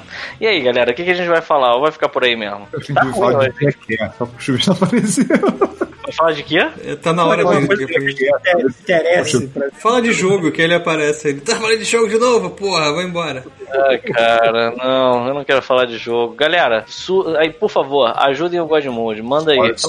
O Paulo falou algo sobre a troca do ator pra captura facial do Spider-Man. Ah, tá. Eu te falei algo. Deve ter falado muito, sei lá. Não, eu queria saber só um negócio. Por que isso foi uma polêmica? Porque, tipo, só trocaram a cara do personagem. O pessoal quer... Sabe aquele papo do Tyler Durden? Somos os filhos do meio da história, mas tem gente que se encaixa nesse papo, que a vida é tão monótona e chata que tem que reclamar de tudo, que isso é uma das coisas reclamadas. Eu não entendi o caso ainda, mas eu acho que trocaram pra deixar a cara do personagem mais próxima ao cara que faz a voz, porque não era assim. Era a cara de um, a voz do outro, pelo que eu entendi. Mas do jeito que fizeram o maluco, pentearam o cabelo dele, sei lá, ele ficou com a cara do Tom Holland. Cara, eu acho que foi de propósito. E teve uma galera reclamando, né? Que perdeu a identidade. A galera gosta de reclamar, maluco. Não tem essa não. Eu acho que Star Wars é uma merda do jeito que foi. Foi uma merda do jeito que foi, por culpa da galera. Por culpa do Jovem Nerd. A culpa é do Jovem Nerd, essa porra. Se o Jovem Nerd não fosse um cara chato pra caralho, o Star Wars teria sido bom. Mas ele é chato, fica enchendo o saco, fica cagando regra. Aí foi uma merda, entendeu? É isso. Essa geração... Eu tô falando do fundo do meu coração, essa porra. O nego fica reclamando de tudo agora. Porra, mudaram... Cara, imagina se a gente tivesse vendo Matrix e a gente tivesse reclamado metade porque o Oráculo morreu e botaram aquela outra mulher naquela cena horrorosa, sabe? Tipo... Acontece, amigo. Eu acho que realmente as coisas que deram errado com Star Wars moderna é parte incompetência dos caras de não se conversarem direito, e a outra parte deve ser um medo, um pavor do fandom de Star Wars, que é, a gente tem que admitir, a gente é parte dele, mas a gente é chato para um caralho. Amigo, a gente é chato. Não, a gente não, mas a gente sabe as outras pessoas são chatas. Porra. Nossa, cara, porra, eu vou te falar. É assim, é isso aí. A gente vive na época do mimimi. Ó, eu agora... Eu gosto de uma franquia. Vocês não saem decepcionados, cara. Vocês até felizes com a família, olha só. Eu gosto de uma franquia que carrega o fandom mais ranheta, mais velho, mais nerd old school que existe, que é Star Trek. Eu reconheço muito isso nele. Ah, tá. E os fãs de Star Trek não falaram pra caralho, encheram o saco com a versão lá do... Encheram? Não, mas eu sei, eu faço parte do fandom de Star Trek e eu conheço exatamente as pessoas mais chatas do planeta. Caralho, eu conheço as pessoas mais chatas do planeta. Do fandom de Star Trek. Mas cara, tem uma galerinha mesmo foda. Tem uma galerinha. Eu vejo fã das antigas Star Trek reclamando dessa animação nova, né, o Lower Decks, reclamando da personagem principal, que é justamente feita pra quebrar o paradigma de um personagem de Star Trek. Ela é a mais maluca, ela é politicamente incorreta, ela é bagunceira pra caralho, ela é tudo. Justamente fazer essa quebra e a pessoa não gosta justamente dela, justamente por causa daquilo. Então você tá perdendo o propósito da animação, que é zoar com a parada estabelecida, porra. Cara, tem um amigo meu que ele não gosta do primeiro filme lá do... Da velha geração? Não, do cara lá do J.J. Eu também não gosto. Ele não gosta do filme do J.J. só porque Vulcano explode. Ah, mas então, ele explica lá que é uma outra realidade alternativa, exato, e tal. Cara, tira esse pau de dentro do cu aí, maluco. Eu não gosto do filme por outros motivos, não é porque teve essa quebra do Keanu, não. Você não gosta. Porque o cara, ele trata o filme como se fosse um filme de ação estilo Star Wars, e não é isso que Star Trek é. Fundo, assim. É tudo muito corrido, é tudo muito nas coxas, é tudo muito... Tipo, o cara não é fã, dá pra ver que o cara né? Fã, ele tá dirigindo. Paulo, na boa. Eu não sei. Eu acho tanto que o terceiro filme eu acho muito melhor pra começar. Não é ele dirigindo e tem um lance meio de vamos explorar um planeta, que não sei o que. Tem mais cara de Star Trek no terceiro. Eu gosto bastante do terceiro. Mas os dois primeiros eu não acho muito bom. Todo mundo diz que é chato. Cara, mas eu não fui daquele. Mas eu não tratei como algo religioso, indo nas redes sociais falando que JJ tem que morrer, nem nada assim. Exato. Eu apenas enxerguei os problemas dele, assim, ele não sabe exatamente um pouco da alma de Star Trek se perder ali, mas é isso, foda-se. É que tá no fim acaba sendo um filme colorido, explosivo, dá pra divertir, assim, se você não levar muito a sério, mas... Pensa nisso, Paulo. Olha que maluquice. O que aquela atriz que fez a... Eu esqueci o nome da personagem. Aquela atriz chinesa que fez o episódio 9. Eu esqueci o nome da personagem, o nome da atriz. Ah, tá. O que ela tem a ver com o filme ser ruim? Nada, isso foi preconceito de fã. Caralho, por que os caras ficam fazendo bullying? Assim... E como de um filme pro outro, eles quiseram fazer algo radicalmente diferente porque eles não gostaram, aí acabaram botando a personagem dela que tinha crescido no oitavo filme, botando ela pra segundo campo no nono. Foi isso que aconteceu. Eu ouvi os fãs chatos, né? Eu acho que assim, o problema do Star Wars é a Star Trekização do Star Wars. Se não fosse por essa galera que eu não sei, ver alguma beleza no... A melhor coisa do Star Trek pra mim é um episódio de Futurama em que o Fry decide entrar numa locadora e ele fala que quer alugar um holograma de Star Trek. E aí quando ele fala Star Trek, fica todo mundo, tá maluco, tá falando isso alto. Aí ele, o quê? Star Trek? O nego começa a olhar feio pra ele, porque assim, em algum momento no futuro, os fãs de Star Trek ficaram tão chatos que eles fizeram um culto. Eles mataram gente, eles fizeram... Cara, e assim, é perfeito, cara. Mas sabe o que tá acontecendo? O fã de Star Trek, ele está envelhecendo. Então, eventualmente, essa geração velha, vai morrer. O fã de Star Wars, ele se renova, mas ele se renova e também traz chateações novas. Puta que pariu. Tem os velhos que mas tem os novos também, que puta que pariu. Eu tenho muita curiosidade de ver, porque assim, eu vejo uma geração que adora a trilogia prequel do Star Wars. E é uma geração que viu quando era criança. Eu tô doido pra ver como vai ser a geração que viu essa trilogia do Star Wars criança, o que vai ser. Eu acho que talvez seja nada, porque eu acho que nem as crianças gostaram. Sabe o que vai acontecer? Quando chegar essa época que o pessoal vai estar adulto, ele vai nem se lembrar de Star Wars, se lembrar da Marvel, que a Marvel fez direito.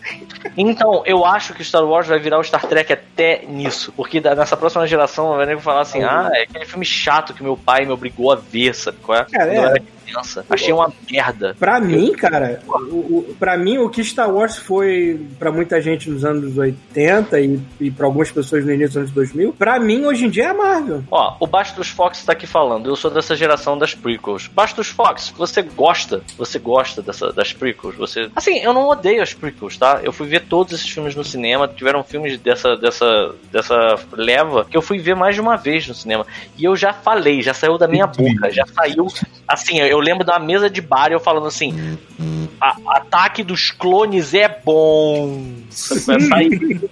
Então, assim, vamos ver o que a galera fala. Mas, sei lá, cara. Eu acho que é isso aí, sabe? Tipo, essa geração aí vai virar a geração que meu pai me obrigou a ver esse filme merda, sabe? Tipo, quando eu era criança, mas ele é chato. E aí a gente vai virar fã de Star Trek. Essa que é o nosso legado. Eu lembrei de uma parada muito legal, que é tá no stand-up do Patton Oswalt, né? Que ele fala que ele tenta mostrar Star Wars pra filha dele, não consegue, porque o negócio não emplaca. Chega a vez. Não. Me lembro agora desse. Esse blog é muito bom, cara, porque assim, ele começa a falar, não, porque ele tentou. E aí, mas a filha dele não gosta, só gosta de pônei. Aí fala que ele não entende por que alguém sabe. Porque tipo, não é o universo dele, tipo, não sabe quem é, tipo, a Rainbow Dash, por que é a Rainbow Dash. Meu Deus. Aí, cara, ele passa 2 horas descrevendo todo o lore de My Little Pony. Não entendo que as pessoas gostam disso, tipo, sabe o lore inteiro da parada. Então, a gente pode não discutir mais e escutar a palavra do JP Bragg e que diz: Battlestar Galactica bota Star Trek pra mamar nos cabritos. Aí, tá aí uma série que dá ali pra ver agora. Tá vendo? Eu tô vendo, tô na terceira temporada. Se você parar a pensar de onde veio o Battlestar Galactica de 2003...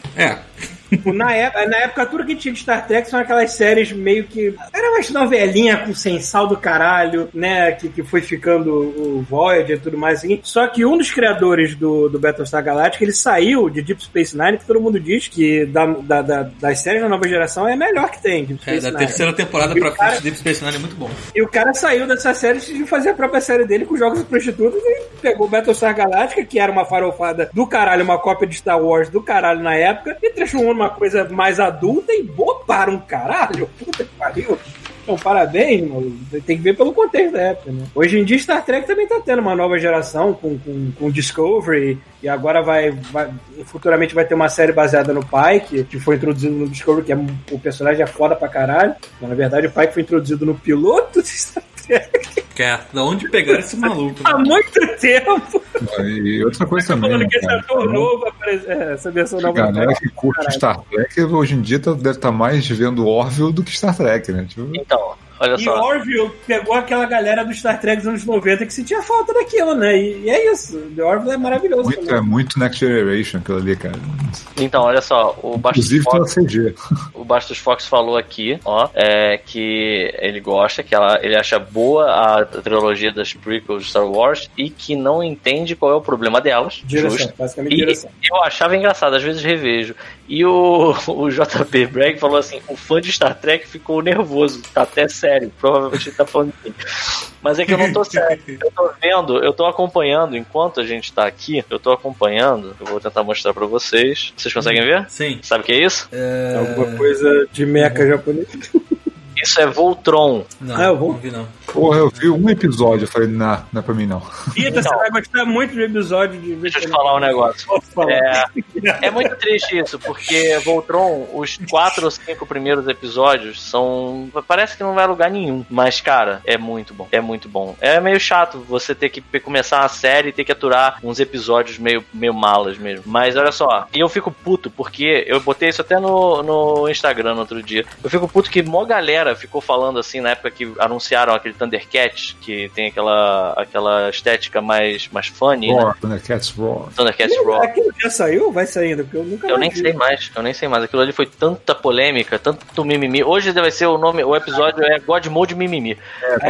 Aquilo foi a prova de que eu não quero ter nenhuma relação com os fãs velhos. Puta que pariu. Então, e aí é que tá, meu. O nego falou, e eu lembro que um argumento recorrente era, não se fazem mais desenhos, cartoons mais pra sérios, né? Que nem tinha nos anos 80, tipo Thundercats, He-Man, ou... Porque eles nunca foram sérios, eles foram feitos pra vender... Pior é isso, né, cara? Sério? Não, mas olha só, o que eles querem dizer, eu entendo o que eles querem dizer com isso. O que eles querem dizer é, só fazem desenhos animados hoje com essa estética de Cartoon Network. Estilizado, né? Estilizado. Não fazem nada com... E não fazem nada com... Tem aquela cara mais anime. Então, aí tem uma parada que eu fico puto, que já tem anos isso, e até hoje não saiu no Netflix Brasil, The Last Man, cara. E The Last Man é um negócio que eu queria recomendar demais, e eu acho que todo mundo tinha que assistir. Só que não tem, cara. Não tem. Ele só tem Netflix, acho que tem no Netflix americano e tem no Netflix francês, com certeza, porque é francês a parada, mas, tipo, o brasileiro não apareceu ainda, sabe? E eu fico puto, porque, assim, é o tipo de coisa que essa galera ia se amarrar muito, mas, cara, se tu não sabe francês ou inglês, cara, tu não vai assistir isso. Cara, The Last Man, tipo, eu tô vendo aqui, é um livro da Mary Shelley, é isso? De 1826, da mesma história ou outra? Não, é um quadrinho, tá? É um quadrinho. Outra coisa, é um quadrinho, e aí o que os caras fizeram foi fazer uma série que é a prequel do quadrinho. E, cara, é bem feito pra cacete. Porque tem um boxer? Como é que é? Tem um cara usando luvas de boxe. Isso, é isso mesmo. Tô lutador de boxe. Eu tô vendo aqui, a arte é bem maneira. É animal. A animação é animal, a arte é animal, a história é legal pra caramba. Basicamente o cara, tipo, o dono da academia onde ele treina... morre, e aí ele descobre que o cara tinha uma filha, e ele corre atrás pra ver o que é, e começa a se enfiar numa parada sobrenatural, que ele não sabe, uns monstros que não sabe de onde que veio, sacou? E assim, é muito curta a série, sabe? E me parece que eles estão tentando fazer a segunda temporada disso, pra sabe-se lá quando, mas essa série já deve ter uns 6 ou 7 anos já. Ah, tá, eu vi uns trechos dela realmente. É animal, tive que ver essa... Eu arrumei na época, eu lembro que eu arrumei em francês quando essa porra saiu, mas foi ruim de achar, cara. Pois é, e aí é que tá, tem desenhos, só que eles não são incentivados, sabe? Você é um cara que não gosta da estética do Thundercats Raw, você prefere uma estética do Thundercats antigo, porra, por que você não incentiva outras animações que tem essa... Porque, por exemplo, Voltron Tron é total isso, cara. E assim, foi mal, Rafael. Eu sei que você não gostou do primeiro episódio, mas a série tem 5 temporadas, ela não é o primeiro episódio. Tipo, e é muito boa. Assim, vale a pena. Você quer ver uma outra? Avatar, cara. Avatar é bom pra caralho. O Last Airbender, só dizendo. Cara, eu adoro. Assim, eu assisti então, inteiro, é muito foda. Pô, vamos incentivar esses aí, galera. Eu vi o Korra ainda. Eu vi, acho que um episódio do Korra e não cheguei a assistir o resto, mas é um que eu tenho que assistir. O Legend of Korra eu não assisti também, não. Pra falar a verdade. Devendo há muito tempo já. Mas era muito bom. Eu acompanhei o Avatar quando ele saiu, cara. Ele saiu os episódios, eu consegui assistir. Isso na época, caraca, quantos anos tem isso? Avatar, peraí, agora deixa eu ver. Avatar é de... Tem pouquíssimas animações modernas que eu acho que consegue, ao mesmo tempo, misturar... 2008. É. Tem umas animações modernas que você consegue misturar humor, mas com uma história de aventura que fica legal. Eu acho isso raríssimo fazer, acertar o ponto, mas tem gente que consegue, tipo, Final Space do Netflix. Tu ri pra caralho, mas ao mesmo tempo tu se emociona, tu chora, tu fica tenso, as coisas de ação, tu fica assim, caralho, tu se importa com os personagens. Esse é o que eu vi eu achei bem maneiro, assim. É bem legal. É. E os poucos que eu acho que é essa dinâmica. Né? Olha só isso aqui. Eu sou um fã antigo do God Mode. Vocês me odeiam, o Yuri Kender falando. Aí ele diz assim, só porque o Pita Man 2099 sou eu, tá devendo um monte de cerveja pra mim e pro Wilson. E é de fato, eu tô devendo um monte de cerveja pra eles, isso é verdade. Aí ele diz mais uma coisa aqui, ele diz, esse pessoal reclamando do Thundercats Roar é o mesmo tipo de gente que reclama do Thundercats que saiu antes, que também reclamaram. Sabe por quê? Porque essa galera não tá afim de ver. Ela tá afim de dizer assim, eu assisti o Thundercats. Não.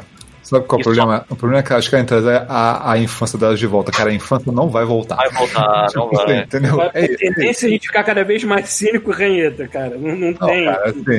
Cara, a tua infância não vai voltar. Aquela memória boa, se você assistir de novo a série, você vai ver que você vai destruir essa sensação que você tinha. Maluco. Porque a maioria da série era uma merda, sabe? A gente aqui é de Tartaruga Ninja de carteirinha desde sempre. Eu não consigo parar pra ver o desenho de 87. Eu tentei ver DuckTales, cara. O antigo, o primeiro episódio, eu fiquei, cara, como isso é ruim, maluco. Tipo, sério? Não sei o resto. O primeiro episódio é muito ruim. O DuckTales, o novo é muito bom. O novo DuckTales, cara. O novo é bom pra caramba. E o novo Tartaruga Ninja também é muito bom. O que eu pego do Voltron. Se você pega o Voltron original, ele é ruim, sabe? Não é bom. Ele é um anime, beleza. Tipo, eu nem sei se ele é... Detalhe, eu não sei se o Voltron é japonês ou se ele é só produzido pelo Japão e foi distribuído nos Estados Unidos. Agora, mas esse novo é tipo uma melhora inacreditável. Agora vamos ser justos também, assim, às vezes pra época, o impacto que aquilo teve na época pra você, não tem como você comparar com o que você tá vendo hoje. É claro. Outra parada, o problema é que, cara, essa sensação não vai voltar mais, mano. Esquece, passou. É que nem a galera, mais uma vez falando de Star Wars, é a galera que eventualmente fala da trilogia clássica e diz assim, porque aquilo ali era mais sério, era mais adulto. Quando o cara tenta justificar o Han Solo dando um tiro no Greedo, por exemplo, né? Tipo, não, cara, não era nada sério, nem nada adulto. É um puta filme pra criança parado, sabe? Não, cara, a gente nada mais patético. Mas assim, justificar você ser adultão, não tem nada mais patético. Exato, cara, não é o caso, galera, sabe? Então, assim, a gente tem que... O motivo de eu ter saído em 2012 da sessão de Vingadores com um sorriso de orelha a orelha que eu estava, é porque pela primeira vez em muito tempo um filme me fez eu me sentir uma criancinha, retardada, feliz, entendeu? Fazia tempo que eu não tinha essa sensação. Então você tentar ser adultão, porque minhas coisas são mais radicais, mais cheias de sangue, só faz de você um bebezão crescido, um retardado mental, na minha opinião, assim. Qual foi o último filme que vocês assistiram e vocês desligaram essa chave, assim, de ser adulto, sabe? Porque vocês pensaram... O Paulo falou... Sempre que eu vou na Marvel ver filme da Marvel, me desliga. Porque eu não tenho muito isso, não. Tem um filme que eu vi que isso aconteceu, assim, 20 minutos de filme eu já tinha comprado a ideia, meu cérebro tinha desligado e aí tinha, sei lá, se eu tentasse imaginar minha imagem, sabe qual é? Tipo, ia ser o Pita de 10 anos de idade, que foi o Pacific Rim 1. Não, total. É, mesmo esquema. Mas de vocês tiveram algum que vocês lembrem? Cara, mas de desligar assim o cérebro e só aproveitar o filme? Não, é de você se sentir criança, de você se sentir criança de novo. Cara, como uma porrada de filme. Cara. Tipo, Aquaman, né? Aquaman total, cara. Eu assim, lá, eu falei, foda, vai. Vamos lá, já me diverti. Ah, outro que foi desse jeito foi o Ragnarok, o Thor Ragnarok. O Thor Ragnarok, eu me diverti tanto vendo esse filme. Puta que me pariu, cara. Porque o filme da Marvel também, ele não ofende a sua inteligência. Eles são bons o suficiente para você engajar mentalmente e espiritualmente falando. Tem tipos de filmes que você já vai ver sabendo com que cabeça você vai ver, sacou? Tipo, se eu não for ver um filme sério de verdade, eu vou nesse esquema de criança. Eu desligo, eu vou na montanha russa, vambora, sacou? Sim. Tipo, eu compro a mentira até a hora que você mentir tão mal que eu não compro mais, sacou? Essa que aí é que a Marvel, ela mente dizendo que tá mentindo, né? Porque é muito comum, assim, alguém nos filmes da Marvel falar assim, eu não acredito nisso que tá acontecendo. Chega a Viúva Negra e fala, eu troco e-mails com um raccoon. Cara, quando o filme é self-aware, ele se entende como ridículo. Se o filme é self-aware, né? Se o filme é consciente do que ele é, a coisa acaba saindo boa de alguma maneira. Só saber essa consciência, se navegar essa consciência. Ó, estão perguntando aqui, boa noite pessoal, quando teremos a próxima live com um filme sério? Vai ter todo sábado, né? Todo sábado? Todo sábado no YouTube. Olha aí, roubou. A gente vai botar o apelido do Thiago de Johnny Five agora. O Thiago, ele é o bot, né? É o Botiago. Vai ser o Botiago a partir de agora. Melhorou? A gente pode chamar você de Botiago, ou a gente pode chamar o bot do God Mode de Botiago. Não sei se ele vai gostar, mas pode. Então tá bom. Então, todo sábado agora a gente vai fazer um filme da Amazon Prime. A gente começou com o Lobisomem Americano em Londres, porque a gente está em outubro, né? E é um mês maneiro pra ver filme de terror. O próximo filme, até que me provem o contrário, vai ser Hellraiser, que eu gosto. É um filme, tem várias coisas que são uma merda, mas no todo é um filme maneiro. E é isso, galera. Vocês vão dar ideia de filmes bons pra gente assistir. E a gente vai fazer essas transmissões todas. Ruins de assistir, melhor ainda. Melhor ainda. Um aviso novamente para quem estiver na mesma situação que eu tô, que o Chuvisco tá, para quem, se você não estiver no Brasil, nem todo filme que o Pita escolher, definir que tá funcionando na Amazon no Brasil, vai funcionar exatamente na Amazon fora do país. Tem que ver isso. Mas... Tem alguns esquemas que a gente pode fazer. Assim, o ideal é vocês assistirem com a gente durante a transmissão, porque vocês vão estar sempre sincados com a gente. Funciona muito bem.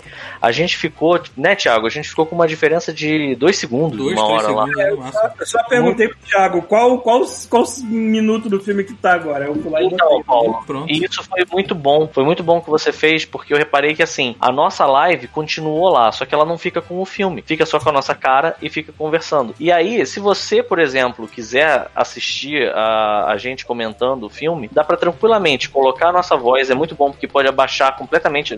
Por exemplo, se a gente tiver... Teve uma hora, na hora do hospital ontem, que a gente tava, tipo, bravejando, falando um monte de merda e não dava dando pra entender nada do filme. E se você tiver assim, cara, peraí que eu quero ouvir, você pode abaixar o volume da gente e só ver o filme, por exemplo.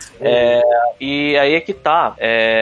Vocês podem pegar o filme e, como o Paulo fica toda hora perguntando em quantos minutos tá, vocês conseguem, pelo menos num pedaço do início, sincronizar e assistir o filme e deixar a live rolando e ver o que a gente tá comentando sobre o filme.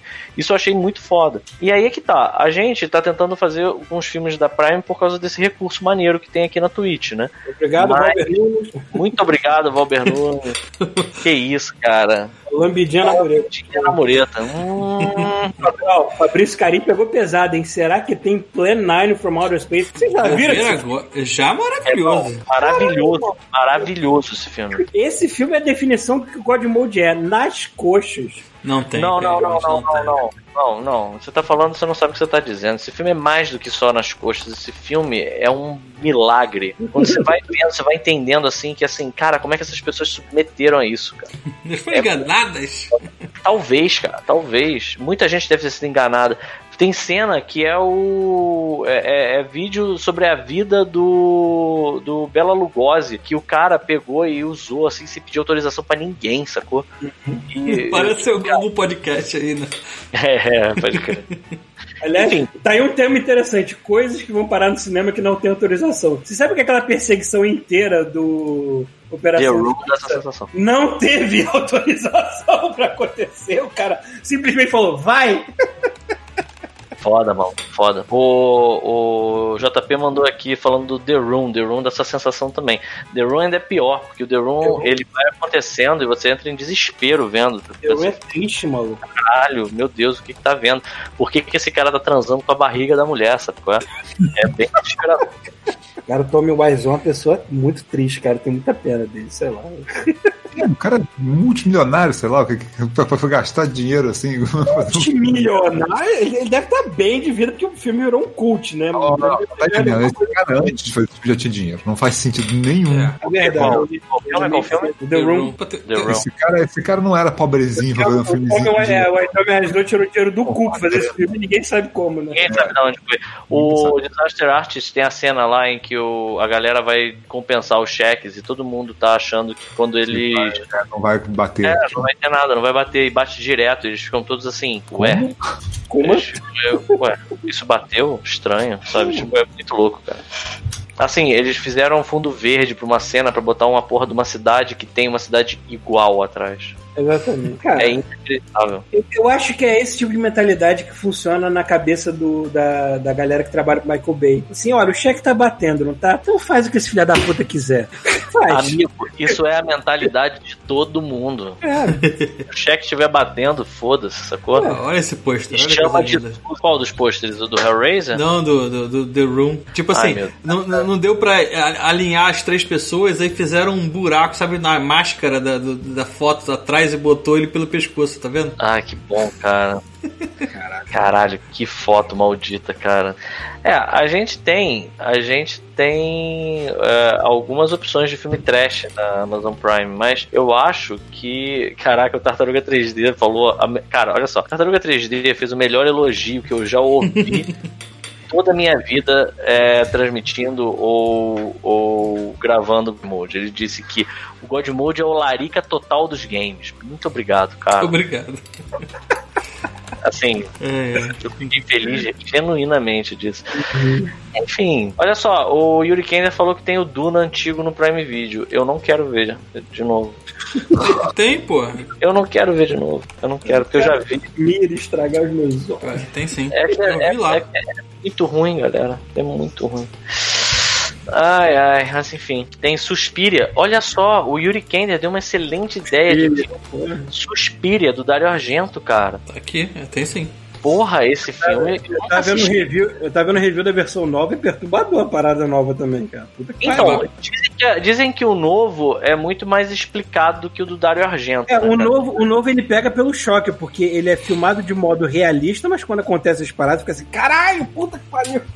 Pois é, eu não sei. O Dario Argento ele é todo estilizado, né? Tudo colorido. O Dario Argento é super colorido e ele é assim, é daqueles filmes que te deixa confuso, sabe? Você fica assim, cara, lá tá sonhando, isso é um mundo real, o que tá acontecendo aqui, sabe? É meio onírico, assim, mas parece ser bem legal. Aí, olha só, tem a trilogia dos filmes do Rob Zombie, que são maneiros, que é A Casa de Mil Corpos, né? Depois tem Os Rejeitados de Deus, eu não sei como é que é a tradução, The Devil Rejects, eu acho. A gente tá deixando todo um bom nicho de fora, que é filme sobre criaturas feitas de modo prático que ficam escrotas. Pô, Ed Wood tem vários. Hellraiser. Não, mas o Hellraiser, ele é escroto hoje em dia, mas na época, acho que sei lá. Não. Ele sempre... Olha só, cara, tem que ver. Ele é maneiro. Ele é legal do... Sabe o que eu acho que é legal da gente? Eu não queria abrir mão de assistir o Hellraiser no sábado que vem, não, porque eu li recentemente o livro, e eu acho que, assim, é uma boa adaptação, sabe? Ele tem suas falhas, eu acho o final do filme uma merda, porque, assim, o final do livro é muito cru, e eu entendo que não daria pra fazer o final do filme igual ao do livro, sabe? Ia ser tipo o final do Lobisomem Americano em Londres, que a galera ontem ficou assim, vai tomar no cu, isso é o fim do filme. Morreu, é isso aí, acabou. uma merda, tipo assim, caralho, isso não só falta a mulher pulando e congelando a câmera assim, né? Alguma coisa assim. Cara, genial esse fim, cara. Aí a galera não quis fazer, então eles inventaram um final pra porra do filme que é patético. Ah, lembrei de um outro. Será que tem Candyman na Amazon Prime? Porra, e vai ter um Candyman novo, cara. Vai ter um Candyman novo. Não, ah, que pena. Candyman é um filmaço também. Não tem. Tem o The Stuff,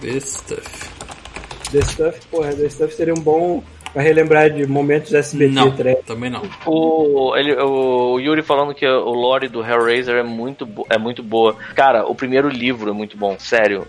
Assim, é meio difícil de achar porque ele não se chama Hellraiser. Eu acho que talvez aqui no Brasil se chame. Não tenho certeza. O nome do livro original é The Hellbound Heart. É isso? Eu não sei se é The Hellbound ou The Hellbounded Heart. Uma coisa assim. Eu vou procurar aqui e vou escrever na lista. É isso? The Hellbound? Não, The Hellbound Heart. Escreve lá na live. O começo do segundo filme tem a origem do Pinhead, né? Eu não lembro. Eu nunca vi o segundo. Mostra o cara se transformando lá. O cara era um humano. Não tem o Pinhead, né? No primeiro livro, né? Ele mal descreve os cenobitas. Quando os cenobitas aparecem, ele tenta dar uma descrição, mas é uma descrição muito... é muito vaga, sabe? É assim, é pra te deixar mal mesmo, sabe?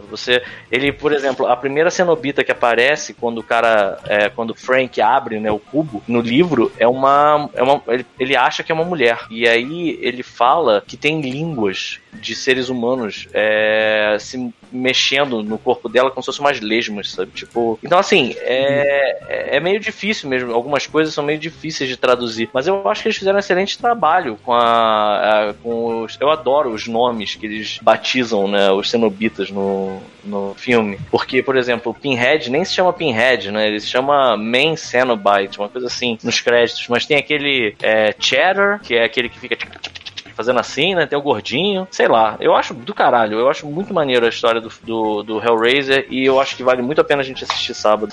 Mas estamos abertos a novos filmes. O maneiro do Hellraiser é que não são os cenobitas que são os escrotos do filme. São as pessoas. Não. Entendeu? É aquele cara e aquela mulher. São ainda bocada, né, cara? Não, olha só. Só tem gente ruim. Mas os cenobitas são uma manifestação de, tipo, quase que uma punição para as pessoas ruins. Eles não são os ruins de verdade. Eles não... Aquela mulher maluca, porra. Cara, é difícil esse conceito de cenobitas não são tão ruins assim, Paulo. Mas é que os cenobitas são uma manifestação das merdas que os humanos fazem, entendeu? Eles mesmos são neutros, eles estão ali pra punir os escrotos. Eles não estão pra punir os escrotos porque quando a menina, no livro é a amante do cara, né? Mas quando a mulher, ela mexe no cubo, ela não quer nada, ela só mexeu no cubo. E os cenobitas aparecem e falam, bom, você mexeu no cubo, agora você vem com a gente. E aí ela fica, não, eu não vou não. Aí ela fala, esse cubo era do meu tio. Não, é que no livro não é tio dela. Mas enfim, ela fala alguma coisa assim, que esse cubo é do Frank. E aí eles falam, Frank está com a gente. Aí ela fala, não. O Frank já meteu o pé há muito tempo. Aí eles olham e falam, beleza, então a gente vai fazer um trato. A gente não vai levar você, que é uma inocente, pro inferno, se você mostrar pra gente onde o Frank está. E aí ela mostra. Sim. Mas assim, eles iam levar a garota que, assim, teoricamente não é tão ruim assim, não, cara. A gente levar ela. A gente quer uma alma. Se for uma mais suja, a gente agradece, né? Eles estão lá pra se divertir. Só que o problema é o jeito que eles se divertem, sacou? Eles são assim, a personificação da doença. Aquela correntinha no mamilo, vamos puxar alguns quilômetros pra lá, cada um pro sul e norte. Não, já recomendando aqui, Tartaruga recomendando Jean-Claude Van Johnson. Foda que cancelaram, né? O Júnior também tá dizendo pra gente assistir o Halloween original de 78. Tá na lista também. A gente tá pensando em assistir ele no último final de semana de outubro. No caso, no dia 30?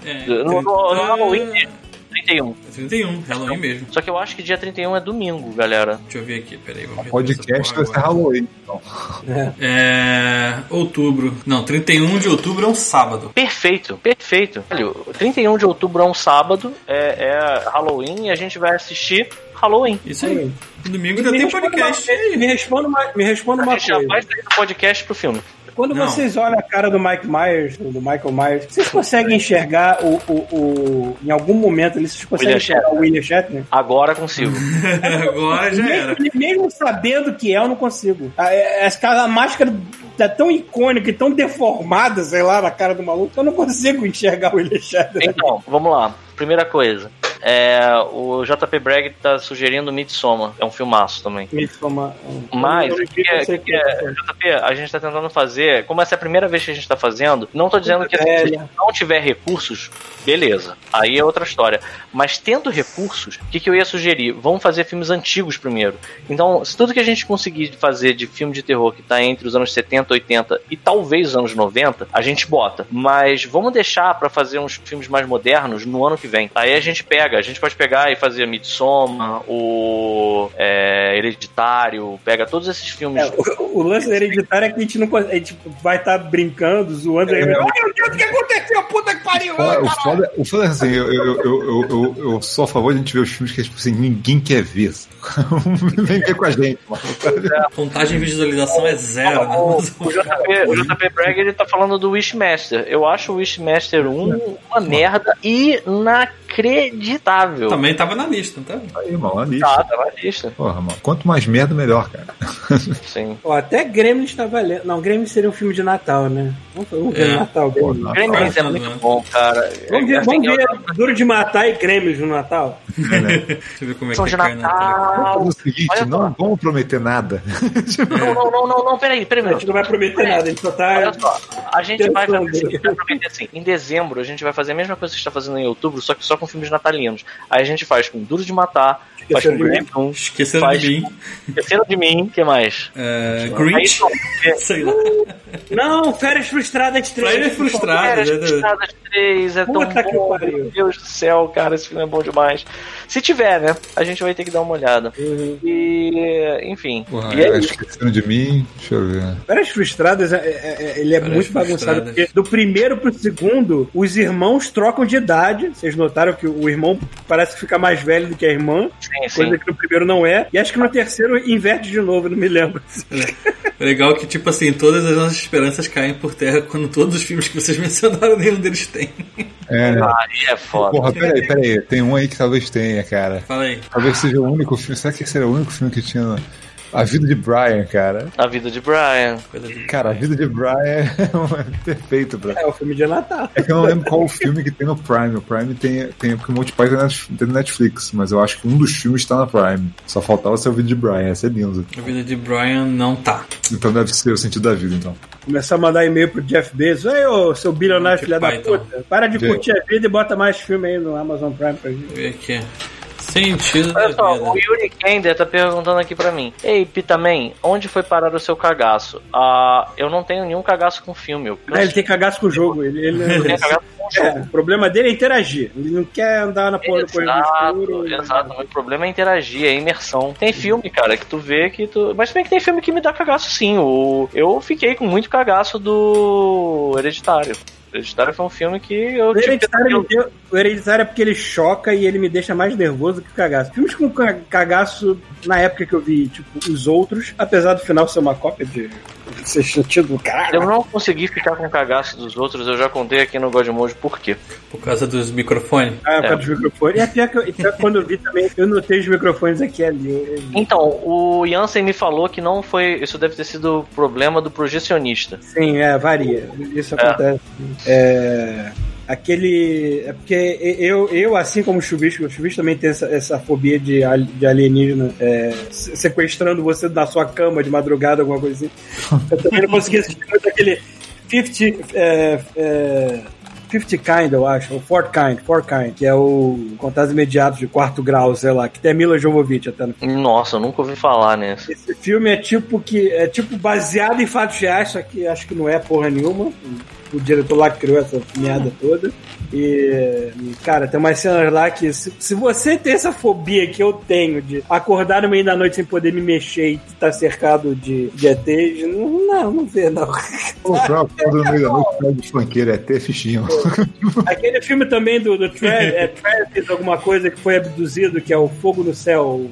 Cara, esse filme... Esse é recorde de trauma, né? Esse filme. Nossa, puta que pariu. Eu sou uma pessoa muito esquisita, porque ao mesmo tempo que eu morro de medo de alienígena, eu acho que eu queria conhecer um até eu morrer, mas tudo bem. Mas não vou. O que? A sonda até morrer?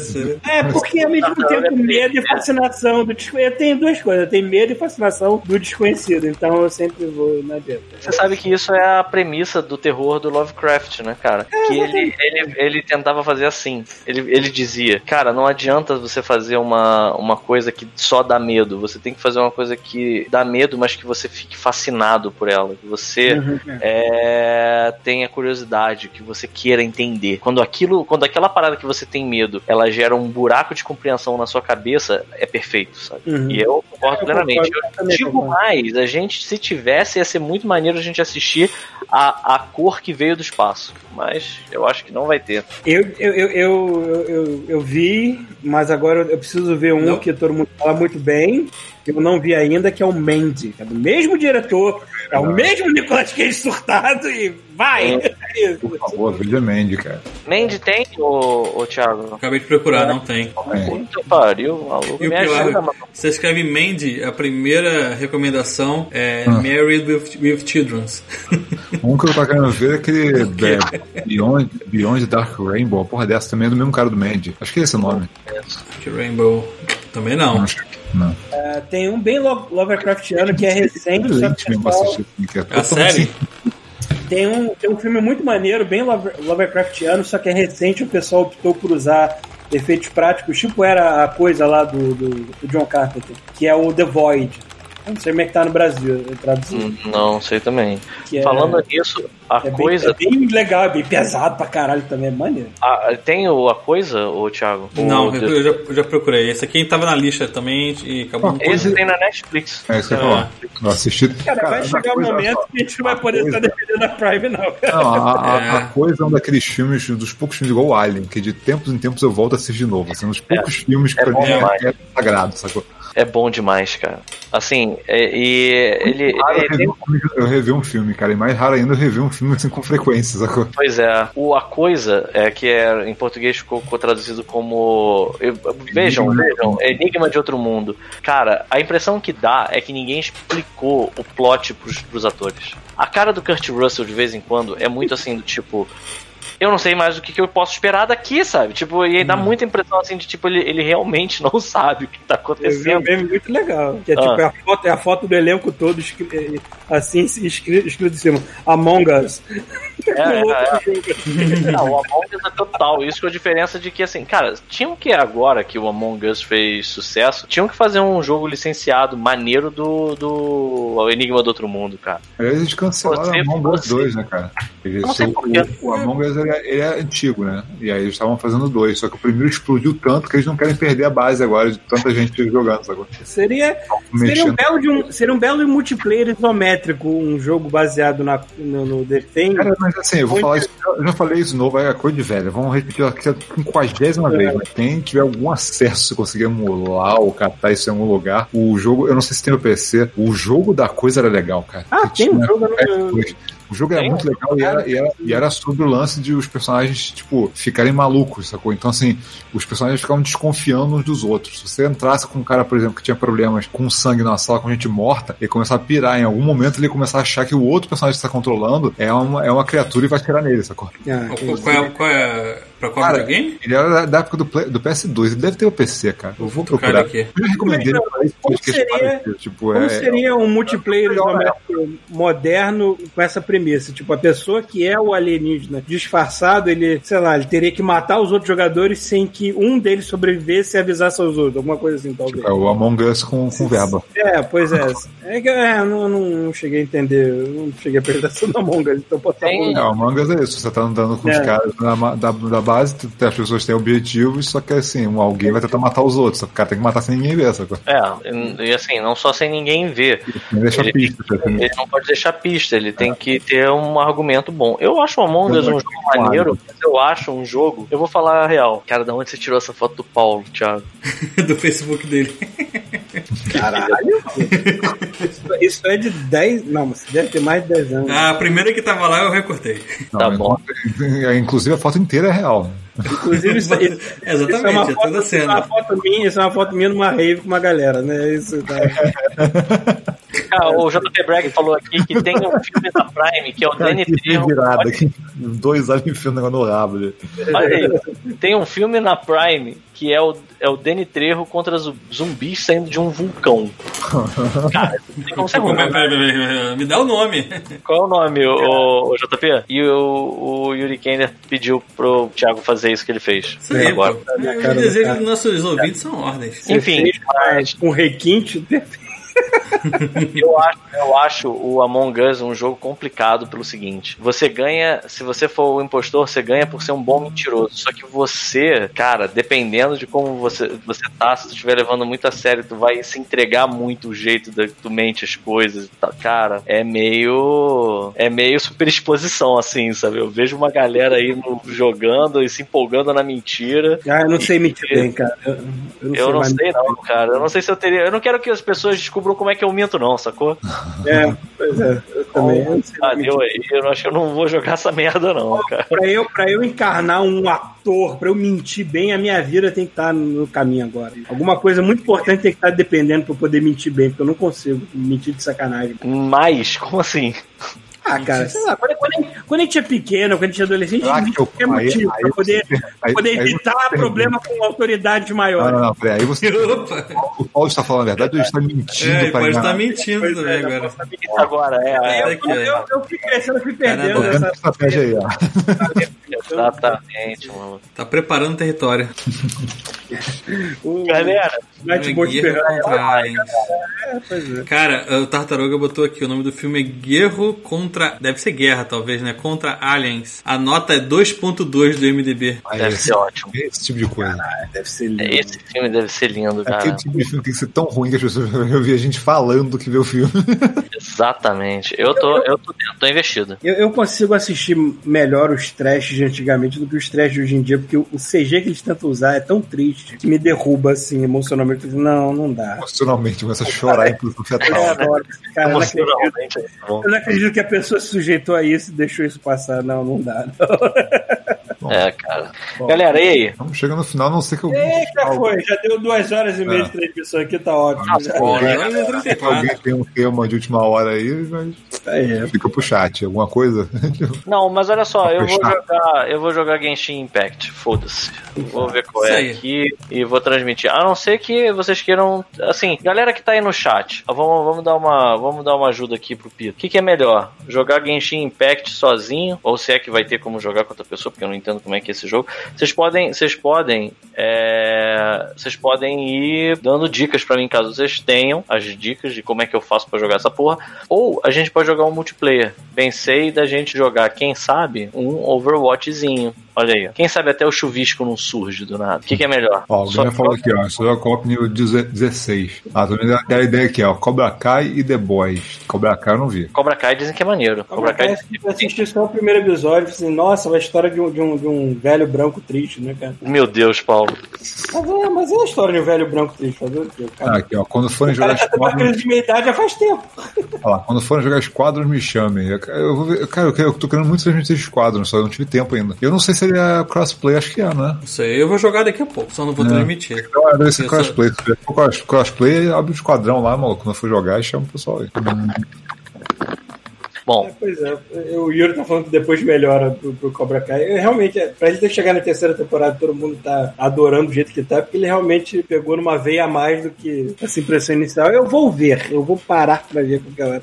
O problema é que é muita coisa, gente. A gente tá vivendo num momento da nossa história de mídia, de tudo, em que a gente tem muita merda pra ver, muita coisa pra ver. A gente vai faltar em algum momento. Cara, especialmente eu vou te falar, cara, muita coisa pra jogar, porque esse fim de ano tá abafado. O momento que você decide, assim, hoje eu não vou fazer nada, vou curtir o meu dia. Você já tá deixando muita coisa passar só pra tu falar isso, entendeu? Tá sim, tá foda. Enfim. Chega, é isso aí. Obrigado por nos aturar. Raised by Wolves, olha lá. É um que eu tô querendo ver. Raised by Wolves, eu vi o primeiro episódio, tem que ver o resto também. Alguém falou pra mim dessa série. Alguém tava me dando a dica de assistir essa série. Eu não sei nem o que vou assistir, a gente fala. É interessante, é interessante. Bom, chega, obrigado às 35 pessoas que estão nos aturando até agora. Porra, vocês são, assim, a paciência de vocês é um negócio inacreditável, galera. E fiquem por perto aí pra ver o Pita jogando o joguinho maluco dele. É Genshin o quê? Eu acho que eu vou jogar esse, o Genshin Impact. Beleza. Só preciso de uma horinha de leve e 11 horas eu tô entrando aí pra jogar. Valeu, galera. Beleza.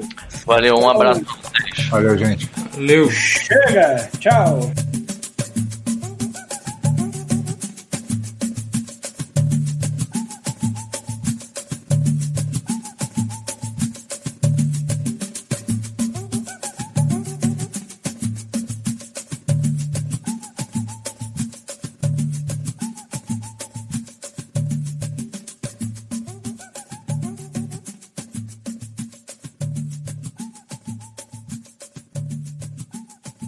Este show faz parte da Terceira Terra, um mundo inteiro de podcasts. Acesse terceiraterra.com e conheça nossos outros shows.